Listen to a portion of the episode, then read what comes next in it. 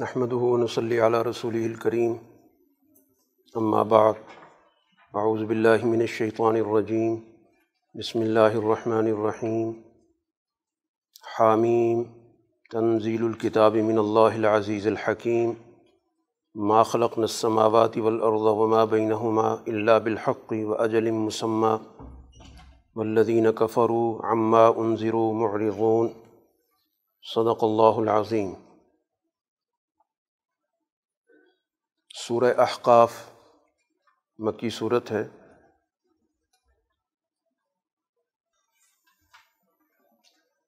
اسی تسلسل میں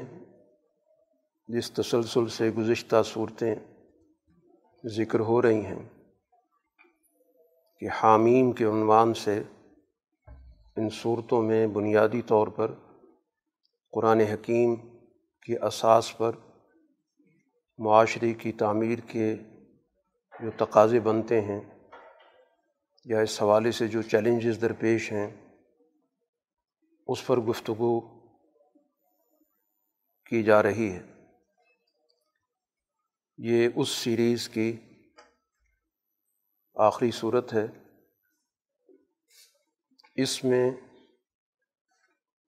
اس حوالے سے رہنمائی ہے کہ جب ایک نیا اور صالح معاشرہ وجود میں آتا ہے تو اس کے لیے کن بنیادی چیزوں پر اور خاص طور پر جن کا تعلق نظریے سے ہے ان کو پیش نظر رکھنا ضروری ہے۔ سب سے پہلی اور بنیادی بات قرآن کے تعارف پر، جو پہلے بھی قرآن بار بار ذکر کر رہا ہے کہ یہ اس اللہ کی طرف سے نازل کردہ کتاب ہے جو اللہ تعالیٰ غالب ہے اور حکمت والا ہے۔ گویا کتاب اس دنیا کے اندر اس لیے نازل کی گئی کہ اس کے ذریعے جو قرآن کا پیغام ہے وہ سوسائٹی کا ایک غالب نظریہ بنے جس کی بنیاد پر ایک نیا سماج، ایک نیا معاشرہ قائم کیا جائے۔ تو غلبہ گویا بنیادی طور پر اس کتاب کے پیش نظر ہے، لیکن یہ غلبہ حکمت پر مبنی ہے، علم پر مبنی ہے، عقل و دانش پر مبنی ہے کہ یہ سب سے پہلے ایمان والی جماعت کو یہ کتاب تعلیم دیتی ہے اس بات کی کہ اللہ تعالیٰ نے اس کو جو ایک امتیازی صفت دی ہے علم اور عقل کے لحاظ سے، اس کو بنیاد بنائے اور اسی کی بنیاد پر جدوجہد کے جو بھی مختلف مراحل ہیں ان کو طے کرے اور یہاں تک کہ اس کا ایک غالب معاشرہ پیدا ہو جائے۔ اس کے بعد قرآن حکیم نے کائناتی دلائل کو پیش کیا، اور یہ قرآن کا اسلوب ہے کہ کائنات کے نظم و ضبط کو اور اس کے مربوط نظام کو اور اس میں موجود تمام اشیاء کے درمیان جو توازن ہے اس کو دلیل کے طور پر پیش کرتا ہے کہ وہ نظام جس کو اللہ تعالیٰ نے اپنے ملائکہ کے ذریعے تشکیل دیا، اور وہ نظام مسلسل ایک ربط کے ساتھ اور ایک منصوبے کے ساتھ اور جیسے حقائق ہیں اس کے مطابق چل رہا ہے۔ تو یہی دعوت انبیاء علیہ الصلاۃ والسلام اس دنیا میں انسانوں کو دیتے ہیں کہ اس اللہ پر ایمان کا تقاضا یہ ہے کہ اس کے اس نظام کو سمجھا جائے جو تکوینی نظام ہے یا کائناتی نظام ہے، اور اس کو اپنی تشریح میں، اپنے سماج میں اختیار کیا جائے۔ اس نظام کی دو بنیادی خصوصیات قرآن نے یہاں پر ذکر کی۔ ایک اس کی صفت ہے حق۔ حق کا مطلب یہ ہے کہ جو چیز جیسے ہے، جس شکل میں ہے، جتنی اس کے اندر صلاحیت ہے، جتنا اس کا دائرہ ہے، اس کے مطابق وہ چیز اپنا کام کر رہی ہے اور اس کے مطابق وہ اپنی ذمہ داری ادا کر رہی ہے۔ کوئی دوسری چیز اس راستے میں رکاوٹ نہیں بن سکتی، کبھی کوئی چیز دوسرے کے دائرے میں مداخلت کر کے اور اس کو اپنے کام سے روک دے یا اس کے کام کو محدود کر دے، ہم کائناتی نظام میں ایسا نہیں دیکھ رہے۔ تو اسی چیز کو حق کہا گیا کہ جو چیز جیسے پیدا کی گئی تھی، جس مقصد کے لیے پیدا کی گئی تھی، وہ اپنے اس مقصد کو بخوبی پورا کر رہی ہے۔ اور دوسری خصوصیت قرآن نے ذکر کی کہ یہ سارا نظام ایک مقررہ وقت تک کے لیے اپنے وقت پر ہر چیز وجود میں آ رہی ہے، دن کا ایک وقت مقرر ہے، رات کا ایک وقت مقرر ہے، موسموں کا ایک نظام مقرر ہے۔ تو یہ قانون اللہ تعالیٰ کا، جس کو اجل کا قانون کہتے ہیں، ایک مدت کا تعین کر کے اور اشیاء کو اس کے مطابق کردار ادا کرنے کے لیے ذمہ داری دے دی گئی۔ تو اسی طرح اس دنیا کے اندر بھی مختلف اقوام اپنی جدوجہد کے لحاظ سے مختلف مدتوں سے گزرتی ہیں، اور ان مدتوں کو درست طریقے سے اگر استعمال کیا جائے تو اس کے مطلوبہ نتائج بھی اس دنیا میں ظاہر ہوتے ہیں۔ تو اس وقت مکہ مکرمہ میں چونکہ یہ ساری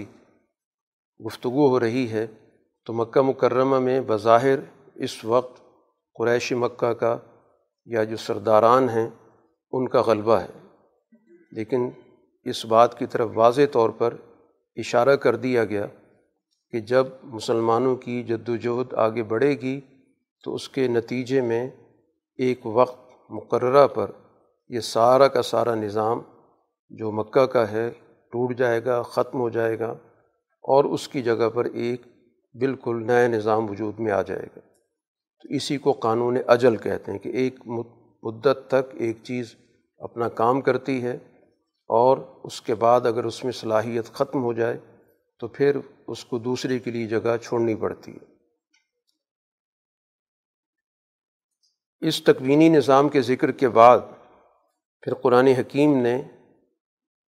جو معاشرے کے اندر وہ گروہ موجود ہے جو رسول اللہ صلی اللہ علیہ وسلم کی بار بار تنبیہ پر توجہ نہیں دے رہا، اس کا ذکر کیا گیا، والذین کفروا عما انذروا معرضون، کہ جس چیز کے بارے میں ان کو کہا جا رہا ہے کہ ان کے طرز عمل کا نتیجہ بہت ہی خطرناک نکلے گا، ان کی تباہی کا باعث بنے گا، لیکن یہ مسلسل اس کو سنی انسنی کر رہے ہیں،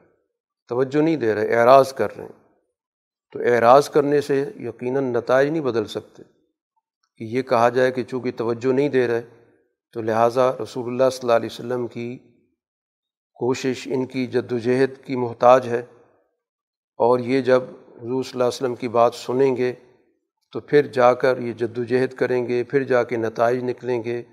جب تک ان کی توجہ نہیں ہے، آپ کی باتوں کو یہ غور سے نہیں سن رہے، نتائج نہیں نکلیں گے، تو ایسا نہیں ہے۔ ہر چیز اپنے وقت مقررہ پہ نتائج لازمی طور پر دے گی۔ ابھی تو ان کو خبردار کیا جا رہا ہے، آگاہ کیا جا رہا ہے، اور اس کا بھی ایک وقت ہوگا جب اللہ تعالیٰ کی طرف سے رسول اللہ صلی اللہ علیہ وسلم اپنی حجت پوری کر دیں گے، ہر لحاظ سے ابلاغ کر دیں گے، اور کوئی بھی پہلو تشنا نہیں رہے گا، اور اس کے باوجود یہ لوگ ڈھٹائی پر رہیں گے،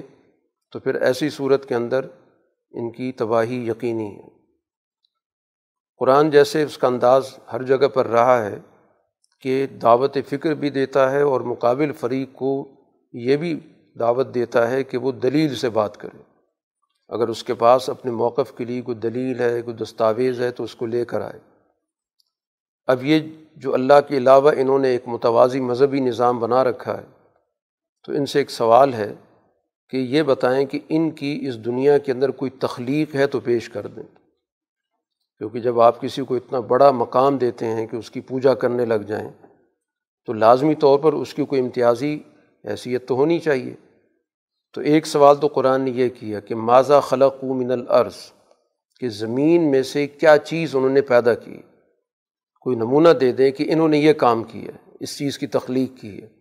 جس کی وجہ سے ہم نے ان کو اتنا اونچا مقام دے دیا کہ ان کو ہم نے اپنا معبود مانا ہوا ہے۔ یا دوسری صورت یہ کہ یہ بتا دیں کہ آسمانی نظام میں ان کی کوئی شراکت ہے، کہ یہ اس میں اپنا کوئی حصہ ڈالتے ہیں، کوئی پورشن ان کو دے دیا گیا جس میں اپنا اختیار استعمال کرتے ہیں، ظاہر اس کی بھی ان کے پاس نہ کوئی دلیل ہے نہ کوئی ثبوت موجود ہے۔ تیسری بات قرآن نے کہی کہ کسی بھی چیز کو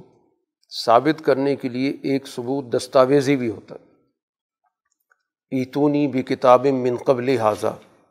اس سے پہلے کوئی کتاب ان کے پاس آئی ہو، کوئی لکھی ہوئی چیز موجود ہو جس میں اس بات کا ذکر ہو کہ اس دنیا کے نظام چلانے میں کچھ اور قوتیں بھی شریک ہیں، تو وہ بھی ایک ثبوت بن جاتا ہے کہ ان کے پاس ایک لکھی ہوئی دستاویز ہے، یا کوئی ان کے پاس علمی طور پر کچھ آثار ان کو ملے جس سے انہوں نے ایک اندازہ کیا کہ دنیا کے اندر آثار قدیمہ کا معائنہ بھی کیا جاتا ہے، مطالعہ بھی کیا جاتا ہے، اس سے بہت ساری چیزیں اخذ کی جاتی ہیں کہ کسی زمانے کے اندر کیا کلچر تھا، کیا قوم تھی، کیا زبان بولی جاتی تھی، کیا تمدن تھا، یہ بھی ایک باقاعدہ ایک علم ہے۔ تو اگر اس طرح کا کوئی علم ہے ان کے پاس، تو اگر یہ اپنے موقف میں سچے ہیں تو کوئی چیز تو ثبوت کے طور پر لے کر آئیں کہ جس سے یہ ثابت ہو جائے کہ واقعتاً ان کے پاس کوئی بنیاد موجود ہے اپنا اس موقف کو اختیار کرنے کی۔ اور پھر قرآن نے کہا کہ یہ جتنا بھی انہوں نے مذہبی نظام بنا رکھا ہے تو یہ ان کی باتوں کا تو جواب ہی نہیں دیتا، من لا یستجیب لہ الی یوم القیامہ، قیامت تک ان کا یہ مذہبی نظام ان کو رسپانس ہی نہیں کرتا، یہ اس کے سامنے جھکتے رہیں، مانگتے رہیں، گڑ گڑاتے رہیں، تو ان کے پاس تو کوئی ایسی چیز نہیں آتی کہ جس سے پتہ چلے کہ انہوں نے ان کی بات سن لی، کوئی جواب دے دیا، وہ تو ان کے پکار سے بالکل ہی غافل ہیں۔ اور بلکہ یہ جن کے ناموں سے انہوں نے یہ چیزیں بنا رکھی ہیں، ظاہر ہے کوئی نہ کوئی پہلے کوئی بڑی شخصیت گزری ہوتی ہے، کوئی نیک آدمی ہوتا ہے، اس کے نام سے کوئی ڈھانچہ بن جاتا ہے، کوئی بت کھڑا کر لیتے ہیں، تو وہ لوگ جن کے ناموں سے یہ کاروبار چل رہا ہے، قیامت کے روز جب ان سب کو اکٹھا کیا جائے گا جن کے ناموں سے شرک کا کام چلتا رہا ہے، تو سب سے بڑے دشمن وہ ان کے ہوں گے، کیونکہ ان کی تعلیمات کے بالکل برعکس چیزیں ہوتی رہیں، اور واضح طور پر بکانو بعبادتہم کافرین، انکار کر دیں گے کہ ہمارا ان سے کوئی بندگی کا رشتہ ہی کوئی نہیں، نہ ہم ان کو جانتے ہیں، نہ ہم نے ان سے کبھی کہا، یہ تو انہوں نے ہمارے نام سے گویا دنیا کے اندر ایک گمراہی کا سلسلہ قائم کیا ہوا تھا۔ تو اس طرح گویا کہ قرآن حکیم نے رسول اللہ صلی اللہ علیہ وسلم کے اس بنیادی پیغام کو جو نظریہ توحید پر مبنی ہے اس کو واضح کر دی ہے۔ اب جب ان کے پاس آیات آتی ہیں تو اس کے بارے میں ان کا رد عمل یہ ہوتا ہے کہ یہ تو ایک کھلا جادو ہے، کبھی کہتے ہیں حضور نے خود چیزیں بنا لی ہیں، تو اس پر ایک جواب قرآن یہاں دیتا ہے، اگر میں نے گھڑی ہیں تو اب ظاہر ہے کہ میں نے اللہ کے سامنے جواب دہ ہونا ہے، تو تم تو وہاں پر میری طرف سے کچھ نہیں کر سکتے، یا تو مجھے تم سے کوئی توقع ہو کہ وہاں پر کل میرے ساتھ تعاون کرو گے اور اللہ کے مقابلے پر میرا ساتھ دو گے، تو تم تو میرا کسی چیز کے مالک نہیں ہو، تو میں کیوں گھڑوں گا ان چیزوں کو جس میں تم میرا کسی کام آ نہیں سکتے، میرے ساتھ کوئی تعاون نہیں کر سکتے، میری کسی طور پر اس دنیا کے اندر اس دنیا سے جانے کے بعد کے نظام میں تمہاری طرف سے مجھے کسی بھی قسم کی کوئی مدد نہیں پہنچ سکتی، تو اب مجھے کیا ضرورت ہے کہ میں ایک ایسا کام کروں کہ جس میں میں جا کے تنہا رہ جاؤں، تو عقل کی کوئی بات کرو کہ اگر میں نے گھڑنا ہوگا تو میں نے اپنے وبال کا کام کرنا ہے، باقی جو کچھ میں کہہ رہا ہوں میرے لیے اللہ کی گواہی کافی ہے، مجھے تمہاری گواہی کی ضرورت نہیں۔ اور دوسری بات یہ بھی واضح کر دیں، میں کوئی انوکھا رسول بن کے نہیں آیا کہ کوئی دنیا میں پہلا رسول آ گیا ہوں اور اس لیے تمہیں سوالات پیش آ رہے ہیں، دنیا کے اندر بے شمار رسول آئے، میں اسی کا تاریخی تسلسل ہوں، تو جیسے پچھلے انبیاء کام کرتے رہے، ان کا مشن تھا، ان کا کردار تھا، میں بھی اسی مشن پر آیا ہوں، تو اس لیے اس پہ اعتراض کی تو کوئی بنیاد بنتی نہیں۔ اعتراض تو آدمی ایسی چیز پہ کرتا ہے کہ جو بالکل انہونی چیز ہو گئی، بالکل نئی چیز ہو گئی کہ آج تک تو ایسا ہوا نہیں، تو آپ ان کو کہہ دیں کہ ما کنت بدعا من الرسل، میں کوئی نیا یا انوکھا قسم کا رسول تو نہیں ہے، میں تو صرف اس دنیا کے اندر اللہ تعالیٰ کی دی گئی وحی کی پیروی کرنے آیا ہوں، بس میرا تو ایک ہی مشن ہے، اور میں تم کو کھلے الفاظ میں بتا رہا ہوں کہ تمہارا طرز عمل تمہیں تباہی کی طرف لے کے جائے گا، اس کے علاوہ اور تمہارا کوئی انجام مجھے نظر نہیں آتا، تو میرا تو اتنا مشن ہے کہ میں وحی کی پیروی کروں اور تم کو مستقبل کے ہولناک انجام سے واضح طور پر آگاہ کر دوں۔ لیکن ان کا جرم ظاہر وہی ہے، استکبرتم، استکبار، اپنے آپ کو بڑا سمجھنا، دوسرے کو حقیر سمجھنا، اس بنیاد پر کہ ہمارے پاس پورا مکہ کا نظام موجود ہے، ہمارے پاس وسائل ہیں، خاندانی طور پر ہم رئیس بنے ہوئے ہیں، یہاں پر سارا کا سارا سیاست کا نظام ہمارے ہاتھ میں ہے، اور رسول اللہ صلی اللہ علیہ وسلم کے پاس ظاہر اس وقت سیاسی طور پر کوئی عہدہ موجود نہیں، کوئی اقتدار موجود نہیں۔ تو صرف یہ ذہنیت ہے جس کو قرآن استکبار کہتا ہے، تکبر، جس میں دوسرے کو حقیر سمجھ کر اس کی صحیح اور سچی بات کو بھی مسترد کر دینا۔ قرآن حکیم ان دونوں رویوں کا، ایمان والے رویے اور کفر والے رویوں کے تذکرے کے ساتھ ساتھ اس بات کو بھی واضح کر رہا ہے کہ قیامت کے روز جب ان دونوں گروہوں کو وہاں پر پیش کیا جائے گا تو وَيَوْمَ يُعْرَضُ الَّذِينَ كَفَرُوا عَلَى النَّارِ، اب یہ جو مخالفین ہیں، جو رسول اللہ صلی اللہ علیہ وسلم کے راستے میں رکاوٹ بنے ہیں، ان کو آگ کے سامنے پیش کر کے ان سے ایک بات کی جائے گی کہ تم دنیا کے اندر جو کچھ مفادات حاصل کرنا چاہتے تھے وہ تم نے کر لیے، اذھبتم طیباتکم فی حیاتکم الدنیا، تم نے اپنے دنیاوی زندگی میں جو بھی اپنے لیے بہتر سمجھتے تھے، خوراک کے لحاظ سے، رہائش کے لحاظ سے، سوسائٹی کے اسٹیٹس کے لحاظ سے، وہ سارے مفادات تم نے حاصل کر لیے، واستمتعتم بہا، تم نے خوب اس سے فائدہ اٹھایا۔ آج تمہارا انجام یہ ہے کہ فَالْيَوْمَ تُجْزَوْنَ عَذَابَ الْہُونِ، اب ذلت کے عذاب کے ساتھ تمہیں سزا دی جائے گی، اور وجہ اس کی یہ ہے کہ تم دنیا میں تکبر کرتے تھے۔ تو یہ اللہ تعالیٰ کا جو قانون مکافات ہے، یہ اس کا طریقہ بتا دیا کہ جو دنیا کے اندر جتنا بڑا تکبر کرتا تھا وہ آج اتنا ہی ذلیل ہوگا۔ اس قانون کے تحت، جس کو قانون ازداد بھی کہا جاتا ہے، کہ جو آدمی اس دنیا کے اندر جس طرح کی زندگی بسر کرتا رہا ہے،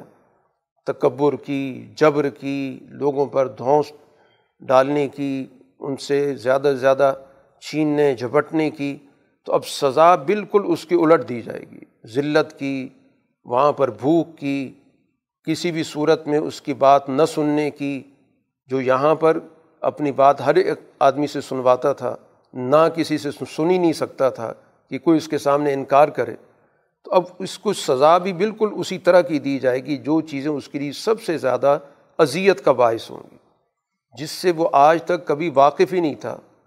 کبھی اس چیز کا تصور بھی نہیں کر سکتا تھا، اور دوسرے لوگوں کو وہ اسی عمل سے گزارتا تھا، دوسروں کو ذلیل کرنا، دوسروں پر طعن تشنیع کرنا،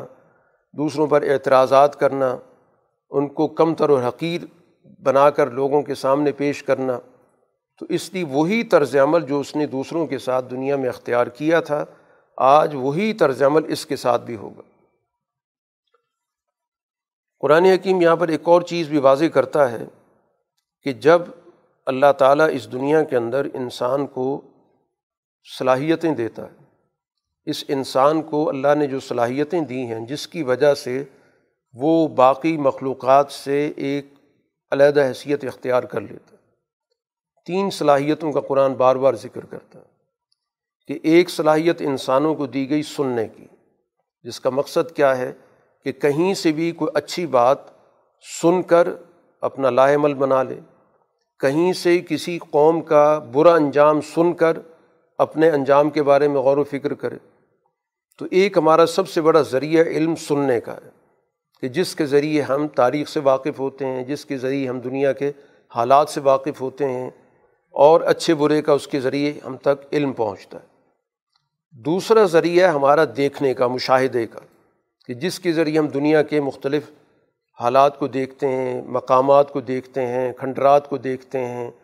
اور اس کے ذریعے بہت سارا علم ہم تک منتقل ہوتا ہے۔ تیسرا ذریعہ ہوتا ہے غور و فکر کا، کہ ہم چیزوں کو دیکھنے اور سننے کے بعد پھر اس سے نتائج اخذ کرتے ہیں، اور پھر وہ ہم معلوم سے نامعلوم کا سفر اختیار کرتے ہیں۔ تو بہت سارا علم ہمارے سوچنے سے تعلق رکھتا ہے، اس کے اساس سننا اور دیکھنا ہی ہوتا ہے، لیکن اس کے اساس پر جو ہم علم حاصل کرتے ہیں وہ ہمارے سوچنے کا عمل کا نتیجہ ہوتا ہے۔ تو یہ اللہ تعالیٰ نے ظاہر انسانوں کو نوعی طور پر یہ صلاحیتیں عطا کی ہیں۔ اسی چیز کو قرآن ذکر کرتا ہے کہ ہم ان اقوام کو اس دنیا کے اندر قدرت دیتے رہے، طاقت دیتے رہے، وسائل دیتے رہے، اور پھر ہم نے ان کو یہ سننے کی، دیکھنے کی، سوچنے کی صلاحیتیں بھی دیں، لیکن انہوں نے اپنی ان صلاحیتوں سے کوئی فائدہ نہیں اٹھایا۔ فما اغنی عنہم سمعہم ولا ابصارہم ولا افئدتہم من شیء، اس وجہ سے کہ انہوں نے پہلے سے طے کر لیا تھا کہ ہم نے اللہ کی آیات کو کسی بھی صورت میں قبول نہیں کرنا۔ یجحدون، یجحدون یعنی جانتے بوجھتے ایک چیز کا انکار کر دینا۔ ایک انکار ہوتا ہے لا علمی کی بنیاد پر، لیکن جس چیز کا قرآن یہاں ذکر کر رہا ہے کہ ایک حقیقت سامنے آ رہی ہے لیکن اس کو قبول کرنے سے انکار کر دیں، اور اپنی ان ساری صلاحیتوں سے کوئی کام نہ لینا، سننے کی، دیکھنے کی، سوچنے کی، اور پھر اس کے بعد انکار کرنے کے بعد پھر اس حقیقت کا باقاعدہ مذاق اڑانا، اس کو بے وقت بتانا، لوگوں کی نظروں میں اس کی حیثیت کم کرنا۔ تو ان کا جرم اصل میں یہ ہے کہ ڈھٹائی کے ساتھ انکار کر کے اور حقائق کا انکار کر دینا، اور پھر اس کے بعد ان کو باقاعدہ مذاق کا نشانہ بنانا۔ تو اس وقت بھی گویا کہ رسول اللہ صلی اللہ علیہ وسلم کے مقابل جو لوگ موجود ہیں ان کا طرز عمل بھی یہی ہے کہ وہ رسول اللہ صلی اللہ علیہ وسلم کی کسی بات کو بھی توجہ سے نہ سنتے ہیں، نہ جو حقائق کا مشاہدہ کرتے ہیں، نہ اس پہ غور و فکر کرتے ہیں، بلکہ طے کر لیا کہ ہم نے آپ کی کوئی بات نہیں ماننی، اور جو بات بھی ان کے کان میں پڑ جائے تو اس کا مذاق اڑانا شروع کر دینا۔ تو پچھلی قوموں کے واقعات کے حوالے سے یہی چیز سمجھائے گی کہ پچھلے قوموں کے واقعات اور تمہارے واقعات میں بہت زیادہ مماثلت موجود ہے۔ قوم عاد کے پس منظر میں گفتگو کی گئی کہ قوم عاد کا بھی یہی طرز عمل تھا، ان کو بھی اس دنیا کے اندر اقتدار حاصل تھا، ان کے پاس وسائل تھے، اور ان کے پاس اس دور کے اعتبار سے جو بھی ترقی کا معیار تھا ان کو حاصل تھا، لیکن انہوں نے اپنے دور کے پیغمبر کی بات نہیں سنی،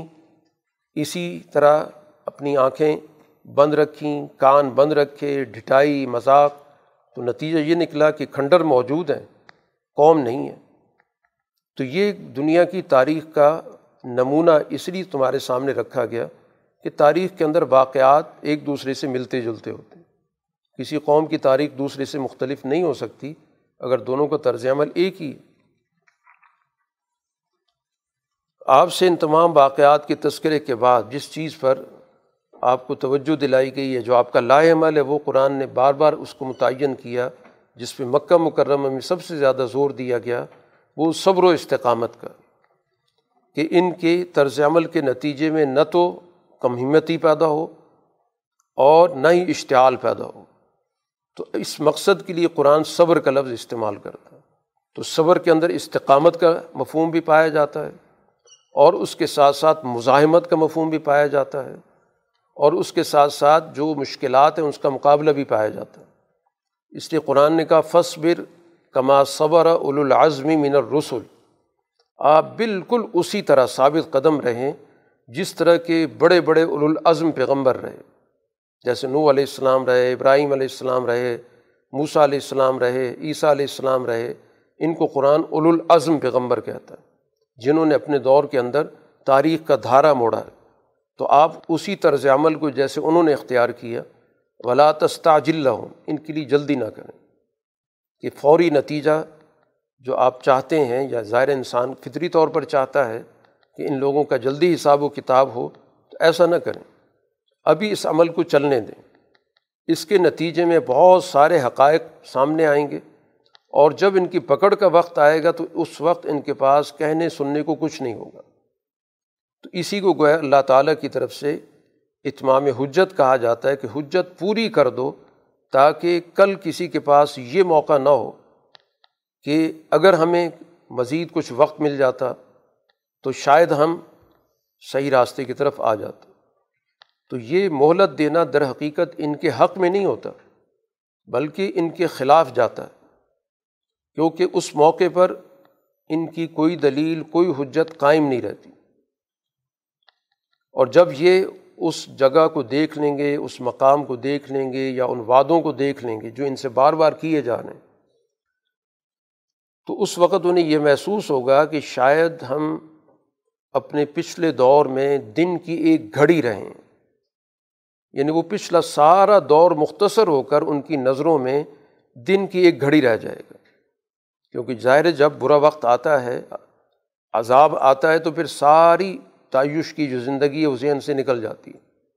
تو یوں ہی لگتا ہے جیسے کہ صبح کی تو بات تھی۔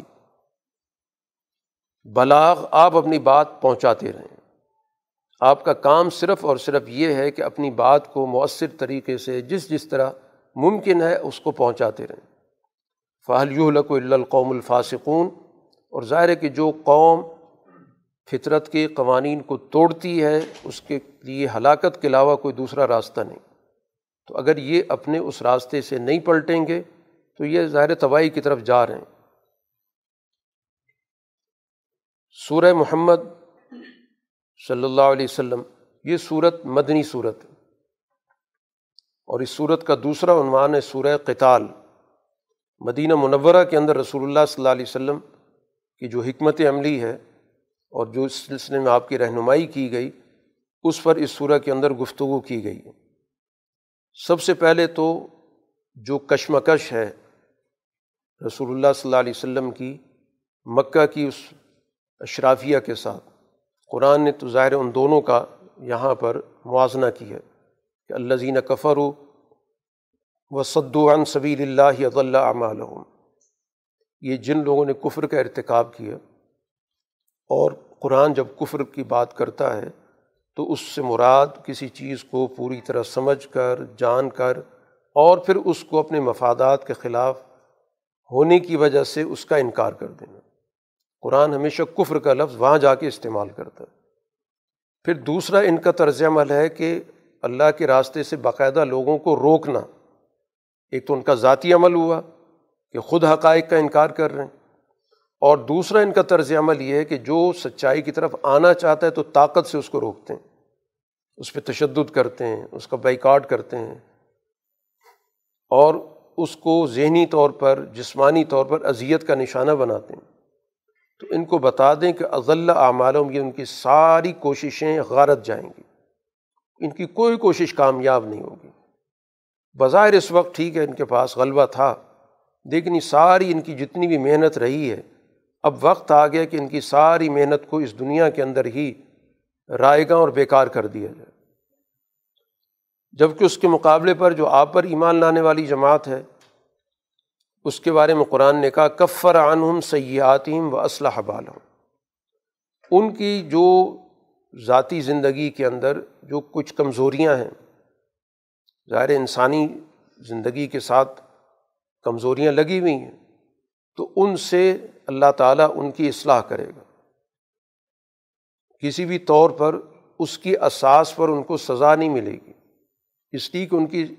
سمت درست ہے، سوچ درست ہے، ان کی فکر درست ہے، اس کے مطابق جتنی ان سے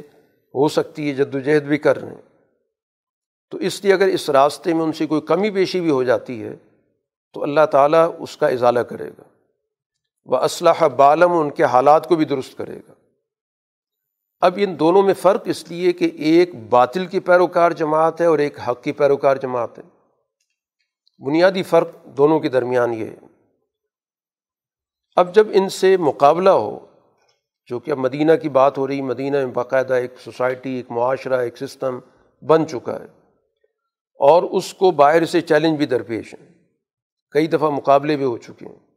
تو اب قرآن یہ کہتا ہے کہ جب ان سے مقابلہ ہو تو پھر تو ظاہر ہے کہ ان کی کمر توڑنی ہے، فضرب الرقاب، ان کی گردنیں مار دو، کیونکہ انہوں نے ایک طویل عرصہ مسلمانوں کے ساتھ جو ظلم اور زیادتی کی، وہ اپنی جگہ پر ایک پوری تاریخ ہے، اور پھر اس کے بعد مسلمانوں کو مدینہ کے اندر بھی امن کے ساتھ زندگی گزارنے کی اجازت دینے کے لیے تیار نہیں ہے۔ تو اب اس کا نتیجہ یہی ہے کہ جب تک ان کی طاقت نہیں ٹوٹے گی تو اس وقت تک یہ باز نہیں آئیں گے، تو اس لیے ان کی طاقت بالکل توڑ دی جائے۔ اور اس کے بعد جب ان کی طاقت اچھی طرح توڑ دی جائے تو پھر ان کو باندھ لیا جائے، جو ان کے بچے کچے لوگ ہوں ان کو باقاعدہ گرفتار کر لیا جائے، اور پھر گرفتاری کے بعد آپ کے پاس دو آپشن ہیں کہ اگر آپ سمجھتے ہیں کہ ان لوگوں کے اندر کوئی احساس زندہ ہو گیا تو ان پہ احسان کر کے چھوڑ بھی سکتے ہیں، اگر آپ سمجھتے ہیں کہ اس کا اچھا نتیجہ نکل سکتا ہے کہ ہم نے قابو پانے کے باوجود، غالب ہونے کے باوجود تمہیں چھوڑ دیا، تو ہو سکتا ہے کہ اس عمل کے نتیجے میں ان کی زندگی کے اندر تبدیلی آ جائے۔ اور اگر تم یہ مناسب سمجھتے ہو کہ نہیں، باقاعدہ ہم حالات کے مطابق کوئی فیصلہ ایسا کریں کہ اس کا کوئی معاوضہ طے کریں، یہ ہو سکتا ہے کہ بسا اوقات کسی جنگ کے اندر مسلمانوں کی بھی کچھ لوگ قیدی بن چکے ہوں، تو معاوضہ یہ کہ قیدیوں کا قیدیوں سے تبادلہ ہو جائے گا، یا بسا اوقات صورت یہ ہوتی ہے کہ ایک مسلم معاشرہ مالی طور پر، معاشی طور پہ کمزور ہوتا ہے، تو ان کو رہا کر کے اس کے بدلے میں ان سے کوئی مالی معاوضہ لے لیا جائے۔ تو جو بھی اس وقت کے حالات ہیں اس کے مطابق یہ دونوں آپشن موجود ہیں کہ اگر آپ احسان کر کے ان کو چھوڑنا چاہتے ہیں اور اس کے آپ کو بہتر نتائج مل سکتے ہیں تو یہ کام بھی آپ کر سکتے ہیں، اور اگر اس کے بدلے میں آپ کوئی چیز لینا چاہتے ہیں تو وہ حکمت عملی بھی سوچی جا سکتی ہے۔ قرآن حکیم اس بات کو واضح کر رہا ہے کہ والذین قتلوا فی سبیل اللہ فلن یضل اعمالهم۔ اب ظاہر مسلمان جنگ ہوئی ہے تو مسلمانوں کی طرف سے بھی کئی لوگ اس راستے میں مارے گئے، شہید ہوئے، تو ان کے بارے میں کہہ دیا کہ ان کی محنت ضائع نہیں ہوئی۔ ٹھیک ہے، زندگی ان کی چلی گئی، لیکن یہ مطلب نہیں کہ ان کی ساری محنت بھی ضائع ہو گئی، بلکہ ان کی محنت کے نتیجے میں اس معاشرے کے اندر غلبہ حاصل ہوا، تو جب تک وہ معاشرہ موجود رہے گا، غالب رہے گا، تو ان کی محنتیں اور ان کی قربانیاں اس میں شامل ہیں۔ تو کوئی بھی اس چیز کو اپنی زبان پر نہ لائے کہ دیکھیں انہوں نے جدوجہد کی تھی اور یہ تو دنیا سے چلے گئے، ان کو کیا ملا۔ تو کبھی بھی فرد یا انفرادی بنیادوں پر چیزیں نہیں دیکھی جاتی، دیکھا یہ جاتا ہے کہ اس کا اجتماعی فائدہ کیا ہوا، اور قربانی دینے سے ساری سوسائٹی بنتی ہے۔ تو اگر تمام افراد اس سوچ کے ساتھ آ جائیں گے کہ ہم نے اپنی زندگیاں بچانی ہیں تو پھر تو معاشرہ ترقی نہیں کر سکتا، بلکہ معاشرہ آزادی بھی حاصل نہیں کر سکتا۔ تو اس کے لیے ضروری ہے کہ کچھ لوگ اس جذبے کے ساتھ معاشرے کے اندر موجود رہیں کہ ہم نے اپنی اعلیٰ اقدار کے لیے قربانی دینی ہے، اور اس قربانی کے لیے گویا کہ ہم اپنے آپ کو وقف کر چکے ہیں، تو ان کی کوئی محنت ضائع نہیں ہوئی، بلکہ اس اس عمل کے نتیجے میں ایک اعلیٰ درجے کا معاشرہ بن گیا، اس کی بقا پیدا ہو گئی، اس کے نتیجے میں بہت سارے لوگوں کو آزادی حاصل ہو گئی، بہت سارے لوگوں کو وہاں پر سہولتیں حاصل ہو گئیں۔ تو اب یہ ساری کی ساری جو ان کی محنت تھی وہ اس دنیا کے اندر رنگ لے آئی، اور باقی دنیا سے جانے کے بعد یدخلہم الجنت عرفہا لہم، اللہ تعالیٰ ان کو جنت میں داخل کرے گا، اور جنت بھی وہ جس سے وہ پوری طرح مانوس ہوں گے، کیونکہ جنت کے انعامات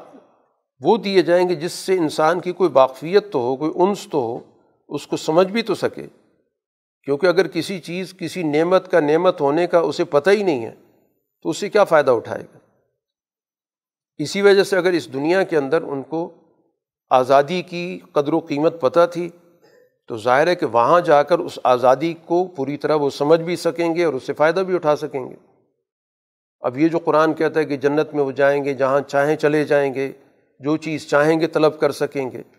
تو اگر اس طرح کی سوچ ان کی دنیا کے اندر تھی کہ دنیا میں انہوں نے آزادی کے لیے جدوجہد کی، تو پھر تو ظاہر ہے اس چیز کا فہم ان کے اندر موجود ہے کہ آزادی کتنی بڑی چیز ہوتی ہے اور آزادی کے نتیجے میں لوگوں کو کیا کیا فوائد حاصل ہوتے ہیں، تو پھر وہاں پر اسی طرح کے انعام ان کو حاصل ہوں گے۔ اور اگر ان کے ذہن کے اندر آزادی کا کوئی تصور ہی نہیں ہے، بہت ہی کم درجے کی کوئی نعمت کھانے پینے کی حد تک موجود ہے، تو ظاہر اس حد تک ان کو وہ چیز دے دی جائے گی، اس اعلیٰ درجے کی جو نعمت ہے اس سے تو وہ واقف بھی نہیں ہو سکتے، وہ اگر دے بھی دیا ہے تو ان کی کسی کام کی نہیں ہے۔ تو ہمیشہ وہ نعمت اللہ تعالیٰ کی طرف سے عطا کی جائے گی جس نعمت کی حصول کے لیے انہوں نے اس دنیا کے اندر کوئی شعور پیدا کیا ہوگا۔ تو جتنے اعلیٰ درجے کا شعور ہوگا، جتنا وسیع درجے کا شعور ہوگا، جتنی اعلیٰ درجے کی سوچ موجود ہوگی، اسی کے مطابق ان کو انعامات بھی ملیں گے۔ اور جس نے بہت کم درجے کی سوچ رکھی ہوئی تھی صرف اپنی ذاتی کھانے پینے کے حد تک رکھی ہوئی تھی، تو ظاہر اس کی ذہن کے اندر جنت کا تصور اتنا ہی ہے کہ کوئی اچھی سی کھانے پینے کی چیز مل جائے گی۔ اب اس کے علاوہ اگر اسے کوئی نعمت دے بھی دی جائے تو اس کے تو کسی کام کی نہیں، کیونکہ اس کے اندر اس نعمت کو سمجھنے کا یا اس سے لطف اندوز ہونے کی اس کے اندر صلاحیت ہی موجود نہیں۔ تو اس لیے ایمان والی جماعت چونکہ اس دنیا کے اندر ایک اعلیٰ مقصد کے لیے جدوجہد کرتی ہے، اس کی سوچ بہت وسیع ہوتی ہے، دور تک وہ چیزوں کو دیکھ رہی ہوتی ہے، اس کے ذہن کے اندر آزادی کی قدر و قیمت موجود ہوتی ہے، اس دنیا کے سارے نظام کے اندر جو بھی انسان کا ایک اعلیٰ مقام ہے اس کو پوری طرح وہ سمجھتی ہے کہ اس دنیا میں انسان کو اللہ تعالیٰ نے ایک مقتدر حیثیت میں پیدا کیا، تمام چیزیں اس کے تابع کی گئیں، ان سے استفادے کا ایک نظام اس دنیا کے اندر وجود میں آنے کی جدوجہد اس نے کی ہے۔ تو جتنی سوچ اس کی وسیع ہوگی قومی بین الاقوامی نعمتوں کے حوالے سے تو ظاہر اسی درجے کی اس کو آخرت کے اندر جنت بھی حاصل ہوگی۔ باقی جو دوسری جماعت ہے قرآن نے کہا فتح صلی اللہ وعد اللہ اعمال، ان کے لیے تو ہلاکت ہی ہلاکت، ان کی تو ساری محنت دنیا کے اندر جو کچھ انہوں نے کر رکھی تھی وہاں تو اس کی کوئی قدر و قیمت نہیں ہوگی، اور وجہ یہی ہے کہ انہوں نے اس دنیا کے اندر اللہ کی نازل کردہ احکامات کو ناپسند کیا۔ تو اگر کوئی ان کا اچھا کام ہوگا بھی، نظریہ درست نہیں تھا، سمت درست نہیں تھی، عقیدہ درست نہیں تھا، فکر درست نہیں تھی، وہ سارے اعمال گویا کہ ان کے غارت گئے۔ اب ان کا جو نقطہ نظر ہے دنیا کے اندر، قرآن نے کہا کہ صرف اتنا ہے یتمتعون ویأکلون کما تأکل الانعام، بس دنیا کی عیاشی ہو جیسے جانور کھاتے پیتے ہم بھی اسی طرح کھائیں پئیں۔ تو نسب و لین اتنا گھٹیا ہے ان کا، تو جب نسب و لین ہی اتنا کم درجے کا ہے، ایک جانور کے درجے کا ہے، تو پھر ظاہر اسی طرح کا طرز عمل جانور کی زندگی تو اس دنیا کے اندر ہے، اس جہان کے بعد تو جانور کا کوئی کام نہیں ہے۔ تو جب اس نے زندگی ہی وہ اختیار کی کہ اپنے آپ کو انسانیت کی سطح پہ سے گرا کر ایک جانور کی سطح پر آ گیا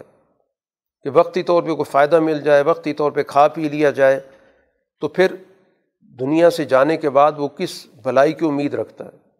پھر تو وہاں پر جو اس کے وہ اعمال ہیں جو سوسائٹی کے لیے تباہی کا باعث تھے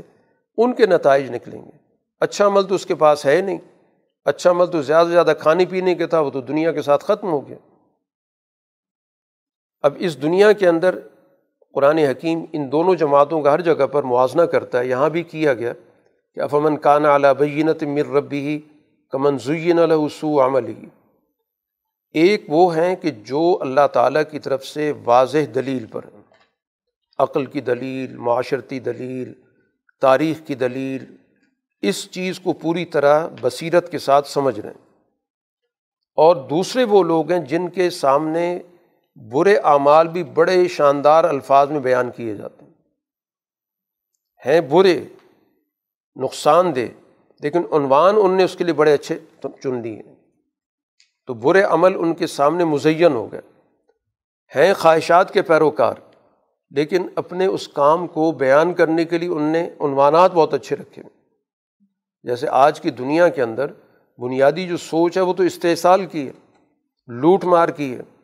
اب اس استحصال کی سوچ کو عنوانات دنیا کے اندر بڑے عمدہ دیے جاتے ہیں، کہیں پر جمہوریت کا عنوان، کہیں پر حقوق انسانی کا عنوان، کسی جگہ ترقی کا عنوان، عنوانات سارے اسی طرح کے ہوں گے، ان کو بہت مزین کر کے پیش کرنا، لیکن جو اندر روح ہے وہ تو لوٹ مار کی ہے، استحصال کی ہے، جبر کی ہے، پیچھے خواہشات، ان خواہشات کو اپنے حوث کو پورا کرنے کے لیے اور لوگوں کی نظروں میں اپنے ان کرتوتوں سے توجہ ہٹانے کے لیے اپنے اس ساری کارکردگی کو بہت ہی اعلیٰ درجے کے عنوانات سے پیش کرتے ہیں۔ تو جتنے خوبصورت عنوانات آپ کو نظر آئیں گے اگر ان کے پیچھے جھانک کے دیکھیں کہ اس کے پیچھے کہانی اتنی ہی بھیانک ہوتی ہے۔ قرآن حکیم نے یہاں پر جنت کی بھی کچھ صورتوں کا ذکر کیا کہ کچھ جنت کی ایسی مثال ہے کہ وہاں پر بہتا ہوا پانی ہے، دودھ کی نہر کی بات کی گئی، شہد کے نہر کی بات کی گئی، یا اسی طرح جو شاربین جو پینے والے لوگ ہیں ان کے لیے لذت والی شراب کی بات کی گئی۔ یہ اصل میں انسانی اعمال کی شکلیں، جیسے انسان عمل کر رہا ہے اس دنیا کے اندر تو ہر عمل کی ایک خاص شکل ہے، وہ وہاں پر مختلف انعامات کی صورت میں نظر آئے گی یا مختلف عذابوں کی صورت میں نظر آئے گی۔ جو بھی قرآن نعمتوں کی صورت بتاتا ہے یا عذاب کی صورت بتاتا ہے، وہ اصل میں ہمارے عمل کو ایک خاص شکل دے دی گئی۔ جیسے رسول اللہ صلی اللہ علیہ وسلم کو پیش کیا گیا دودھ کا پیالہ خواب کے اندر، تو حضور صلی اللہ علیہ وسلم سے پوچھا گیا کہ یہ کیا چیز ہے، اس کا کیا مطلب ہے؟ تو آپ نے کہا کہ یہ علم سے تعبیر ہے، یعنی اس علم کو وہاں پر دودھ کی شکل میں پیش کیا گیا۔ تو یہ جتنی بھی اعمال ہیں،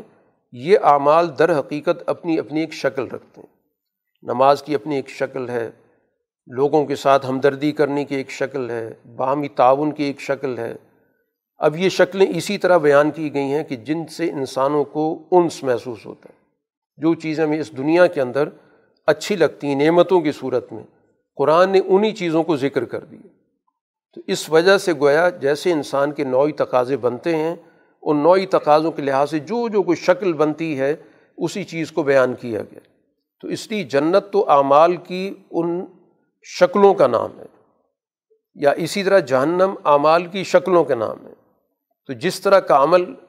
اسی طرح کا اس کی شکل ہمارے سامنے کسی نہر کی صورت میں، باغات کی صورت میں، درختوں کی صورت میں، پھلوں کی صورت میں، یہ سارے اعمال کی مختلف شکلیں بن رہی ہیں۔ اسی طرح جو برے اعمال ہیں، استحصالی اعمال، ان کی بھی شکلیں بن رہی ہیں، جس کو قرآن حکیم نے کہا کہ کھولتا ہوا پانی ہے، اور وہ ایسا کھولتا ہوا پانی ہے کہ پئیں گے تو ان کی آنتیں بھی کٹ جائیں گی۔ تو اب یہ وہ عمل ہے کہ جو دنیا کے اندر انہوں نے لوگوں کو کاٹا پیٹا ہے، لوگوں کے ساتھ زیادتی کی ہے، ان کے حقوق توڑے ہیں۔ تو وہی چیز جو معاشرے کے اندر وہ لوگوں پر مسلط کرتے رہے، ان پر گویا گرم پانی پھینکتے رہے، تو وہی گرم پانی گویا ان کو پلایا جائے گا، اور اس کے نتیجے میں ان کا سارا اندرون نظام کٹ جائے گا۔ تو یہ اعمال کی نوعیت کو اللہ تعالیٰ ذکر کرتا ہے ان شکلوں کے ساتھ، جو شکلیں اس دنیا کے اندر ہماری نظر میں اگر اچھی ہیں تو ان صورت میں جنت کی نعمتیں بیان کرتا ہے، اور وہ شکلیں جن سے ہم اس دنیا کے اندر بھی کراہت محسوس کرتے ہیں، انہی چیزوں کو قرآن جہنم کے حوالے سے بیان کرتا ہے۔ باقی جنت جہنم کی اصل حقیقت وہ تو ظاہر بات ہے کہ ہمارے محدود علم سے بہت دور ہے، وہ تو خود قرآن نے بھی کہا اور حدیث کے اندر بھی موجود ہے کہ آنکھوں نے دیکھا نہیں، کانوں نے سنا نہیں، اور دل میں اس کا خیال گزرا نہیں۔ تو اس لیے قرآن ہمیں اسی تعبیر سے بتاتا ہے جس تعبیر سے ہم چیزوں کو اس دنیا کے اندر سمجھ رہے ہوتے ہیں، اچھائی کے عنوان سے بھی اور اسی طرح برائی کے عنوان سے بھی۔ اب یہ جو مسلمانوں کے مقابلے پر گروہیت موجود ہے، جو رسول اللہ صلی اللہ علیہ وسلم کے راستے میں مستقل رکاوٹ پیدا کرتی رہی ہے، قرآن نے کہا کہ ان کا ایک وقت ایسا آتا ہے کہ ان کا شعور بھی سلب ہو جاتا ہے، سمجھ بھی ختم ہو جاتی ہے۔ وَمِنْهُمْ مَنْ يَسْتَمِعُ إِلَيْكَ، کچھ ایسی بھی جو بات آپ کی بڑی غور سے سنتے ہیں، اور یہ عنصر ظاہر ہے مدینہ کے اندر پایا جاتا تھا، جو صرف اور صرف اپنے مفاد کے لیے ساتھ چل رہا تھا، جن کو عام طور پر ہم تاریخ کے اندر منافقین کا عنوان دیتے ہیں۔ تو منافقین اصل میں وہ مفاد پرست طبقہ ہوتا ہے کہ جو اس وقت کے حالات کے مطابق اپنی حکمت عملی بناتا ہے کہ چونکہ اس وقت مسلمانوں کی حکومت ہے تو یہاں پر ہمارے مفادات زیادہ بہتر طور پہ محفوظ رہ سکتے ہیں، لیکن اس طور پر ساتھ دیتے ہیں کہ بالکل کنارے پہ کھڑے ہوتے ہیں کہ اگر کل حالات بدل جائیں تو ہم دوسرے فریق کے ساتھ ہم اپنے تعلقات بحال کر لیں۔ تو یہ لوگ محفلوں میں آتے ہیں، بڑی غور سے بات سن رہے ہوتے ہیں، لیکن چونکہ ذہنوں پر مفادات غالب ہیں، سوچنا سمجھنے کی صلاحیت کو کام میں نہیں لانا چاہتے، اس لیے جب آپ کے پاس سے نکلتے ہیں، مجلس سے اٹھے، تو پھر وہ اہل علم سے پوچھتے ہیں کہ حضور صلی اللہ علیہ وسلم نے کہا کیا تھا۔ قرآن کہتا ہے اصل میں ان کے دلوں پہ مہر لگ گئی ہے، اور یہ صرف خواہشات کے پیروکار ہیں، ہر وقت ان کے ذہن کے اندر یہی تانا بانا ہوتا ہے کہ کہاں سے کون سا مفاد حاصل ہو سکتا ہے۔ تو اب ایسی صورت میں کہاں چیزوں پر غور کریں گے یا آپ کی بات کو یہ توجہ سے سنیں گے۔ لیکن جو جماعت وہاں پر ہدایت یافتہ ہوتی ہے، آپ کے مجلس میں بیٹھتی ہے، سنتی ہے، تو اس کی ایمان میں ہدایت میں اضافہ ہوتا ہے، اور اس کی شعور میں اضافہ ہوتا ہے، آتاہم تقواہم، اس کے اندر یہ صلاحیت مزید بہتر ہو جاتی ہے کہ اچھا کیا ہے، برا کیا ہے، کون سا کام کرنا ہے، کون سا کام نہیں کرنا، یہ اس کے اندر اس کے شعور میں ترقی ہوتی چلی جاتی ہے۔ آپ سے کہا جا رہا ہے فَعَلَمْ أَنَّهُ لَا إِلَٰهَ إِلَّا اللَّهُ، آپ اس بات کو پوری طرح ذہن نشین کر لیں کہ بنیادی حقیقت اللہ تعالیٰ کی توحید کی ہی ہے، کہ اللہ کے علاوہ کوئی طاقت موجود نہیں ہے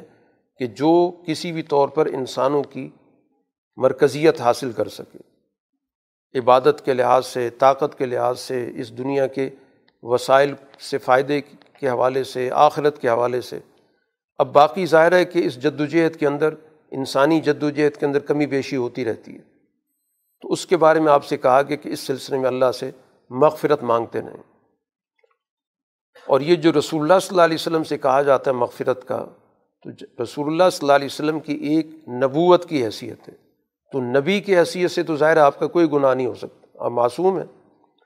لیکن دوسری حیثیت آپ کی اس معاشرے کے اندر لوگوں کی قیادت کی ہے، قائد ہیں آپ،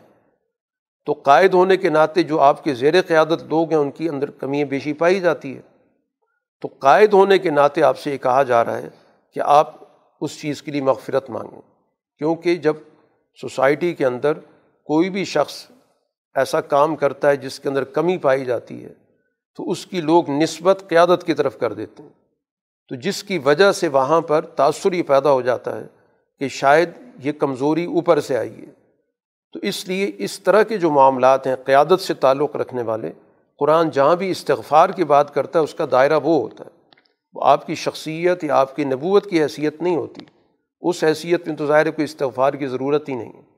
تو اللہ تعالیٰ کی طرف سے آپ کی مکمل حفاظت ہے، معصوم ہے، لیکن چونکہ ایک انسانی جدوجہد موجود ہے اور انسانی جدوجہد کے اندر آپ کے پاس مختلف صلاحیتوں کے، مختلف پس منظر کے لوگ پائے جاتے ہیں، ان سے تو ظاہر کمی بیشی ہوتی رہتی ہے، تو چونکہ قیادت ہے تو قیادت کو ساری ذمہ داری قبول کرنی ہوتی ہے، تو اسی ذمہ داری کے عنوان سے حضور صلی اللہ علیہ وسلم سے یہ استغفار کا تقاضا ہوتا ہے۔ اب ان کا طرز عمل منافقین کا ایک اور بتایا گیا کہ جب تک اللہ تعالیٰ کی طرف سے باقاعدہ جنگ کا حکم نہیں آیا تو اس وقت بار بار بڑھ چڑھ کر کہتے تھے کہ لولا نزلت سورہ، سورت کیوں نہیں اترتی، اللہ کا حکم کیوں نہیں آتا، اجازت کیوں نہیں دی جاتی،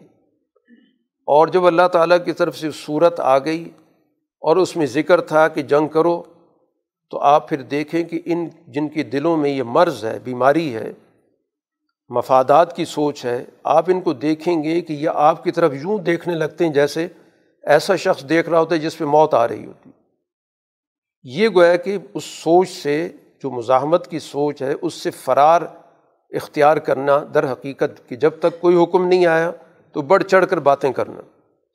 اور جب باقاعدہ حکم دے دیا گیا تو اب ان کو گویا موت نظر آ رہی ہے، قرآن کہتا ہے ان کے لیے تو تباہی ہو۔ ان سے تو یہی کہا گیا تھا طاعتم وقول معروف، بات مانو اور کوئی صحیح اور سچی بات ہے وہ زبان سے نکالو۔ اب اگر ایسے لوگوں کو معاشرے کے اندر اقتدار مل جائے جن کی سوچ مفاد کی ہے، جو کسی بھی صورت میں اعلیٰ مقصد کے لیے قربانی دینے کے لیے تیار نہیں ہیں، ان کو اپنی زندگی سے بہت زیادہ پیار ہے، اگر ان کے پاس اقتدار آ گیا تو نتیجہ یہ نکلے گا کہ زمین کے اندر فساد مچے گا اور لوگوں کے جو باہمی تعلقات ہیں ٹوٹ جائیں گے۔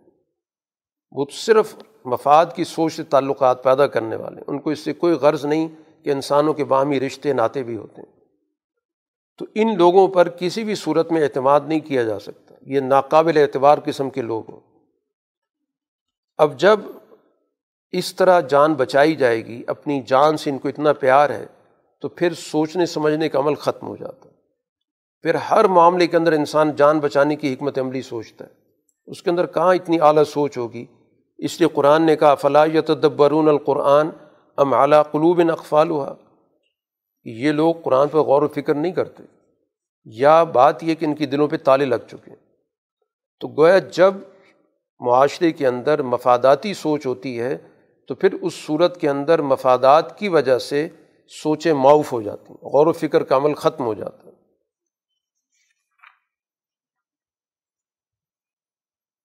قرآن حکیم نے ایک اور ان کی پہچان بتائی، ام حسب الذین فی قلوبہم مرض ان لن یخرج اللہ اضغانہم، کہ یہ جن کے دلوں کے اندر یہ بیماری موجود ہے، اور وہ بیماری جو نفاق کی ہے، مفادات کی ہے، حالات کے مطابق زیادہ سے زیادہ اپنی جان کو بچانا اور مشکل وقت میں میدان چھوڑ جانا۔ ایک تو یہ کہ جب بھی آپ دیکھیں گے تو ان کی دلوں کے اندر کینے پایا جاتا ہوگا، اصل میں تو ان کے دل کے اندر مسلمانوں کے لیے ایک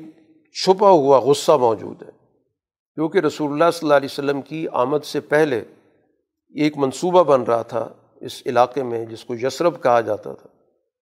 کہ یہاں کوئی ہم مل کے ایک حکومت بنا لیں، اور تقریباً تیاری مکمل تھی عبداللہ بن اوبئی کو سردار بنانے کی۔ اس دوران رسول اللہ صلی اللہ علیہ وسلم کی ہجرت ہو گئی، اور آپ پر ایمان لانے والی جماعت ظاہر پہلے سے وہاں موجود تھی، ان سب نے مل کر آپ کو وہ قیادت دے دی۔ وہ وقت ہے کہ اس گروہ کے دل میں ایک غصہ اور کینہ بیٹھا ہوا ہے۔ اب ان کو جب بھی آپ دیکھیں گے تو ایک تو ان کے چہروں سے ہی پتہ چل جائے گا، ان کے خط و خال سے ہی پتہ چل جائے گا، ان کے لحن القول، ان کی باتوں کے لہجے سے بھی پتہ چل جائے گا کہ گفتگو کس قسم کی یہ کرتے ہیں، کہ عام حالات میں ان کی بات کیسے ہوتی ہے اور مشکل وقت میں کس طرح گفتگو کرتے ہیں، تو اس سے پتہ چل جاتا ہے۔ تو ان کو پہچاننا کوئی اتنا مشکل کام نہیں ہے، کہ اگر کوئی گہری نظر رکھنے والا ہو کہ مختلف معاملات کے اندر ان کا طریقہ کار کیا ہے، گفتگو کیسے کرتے ہیں،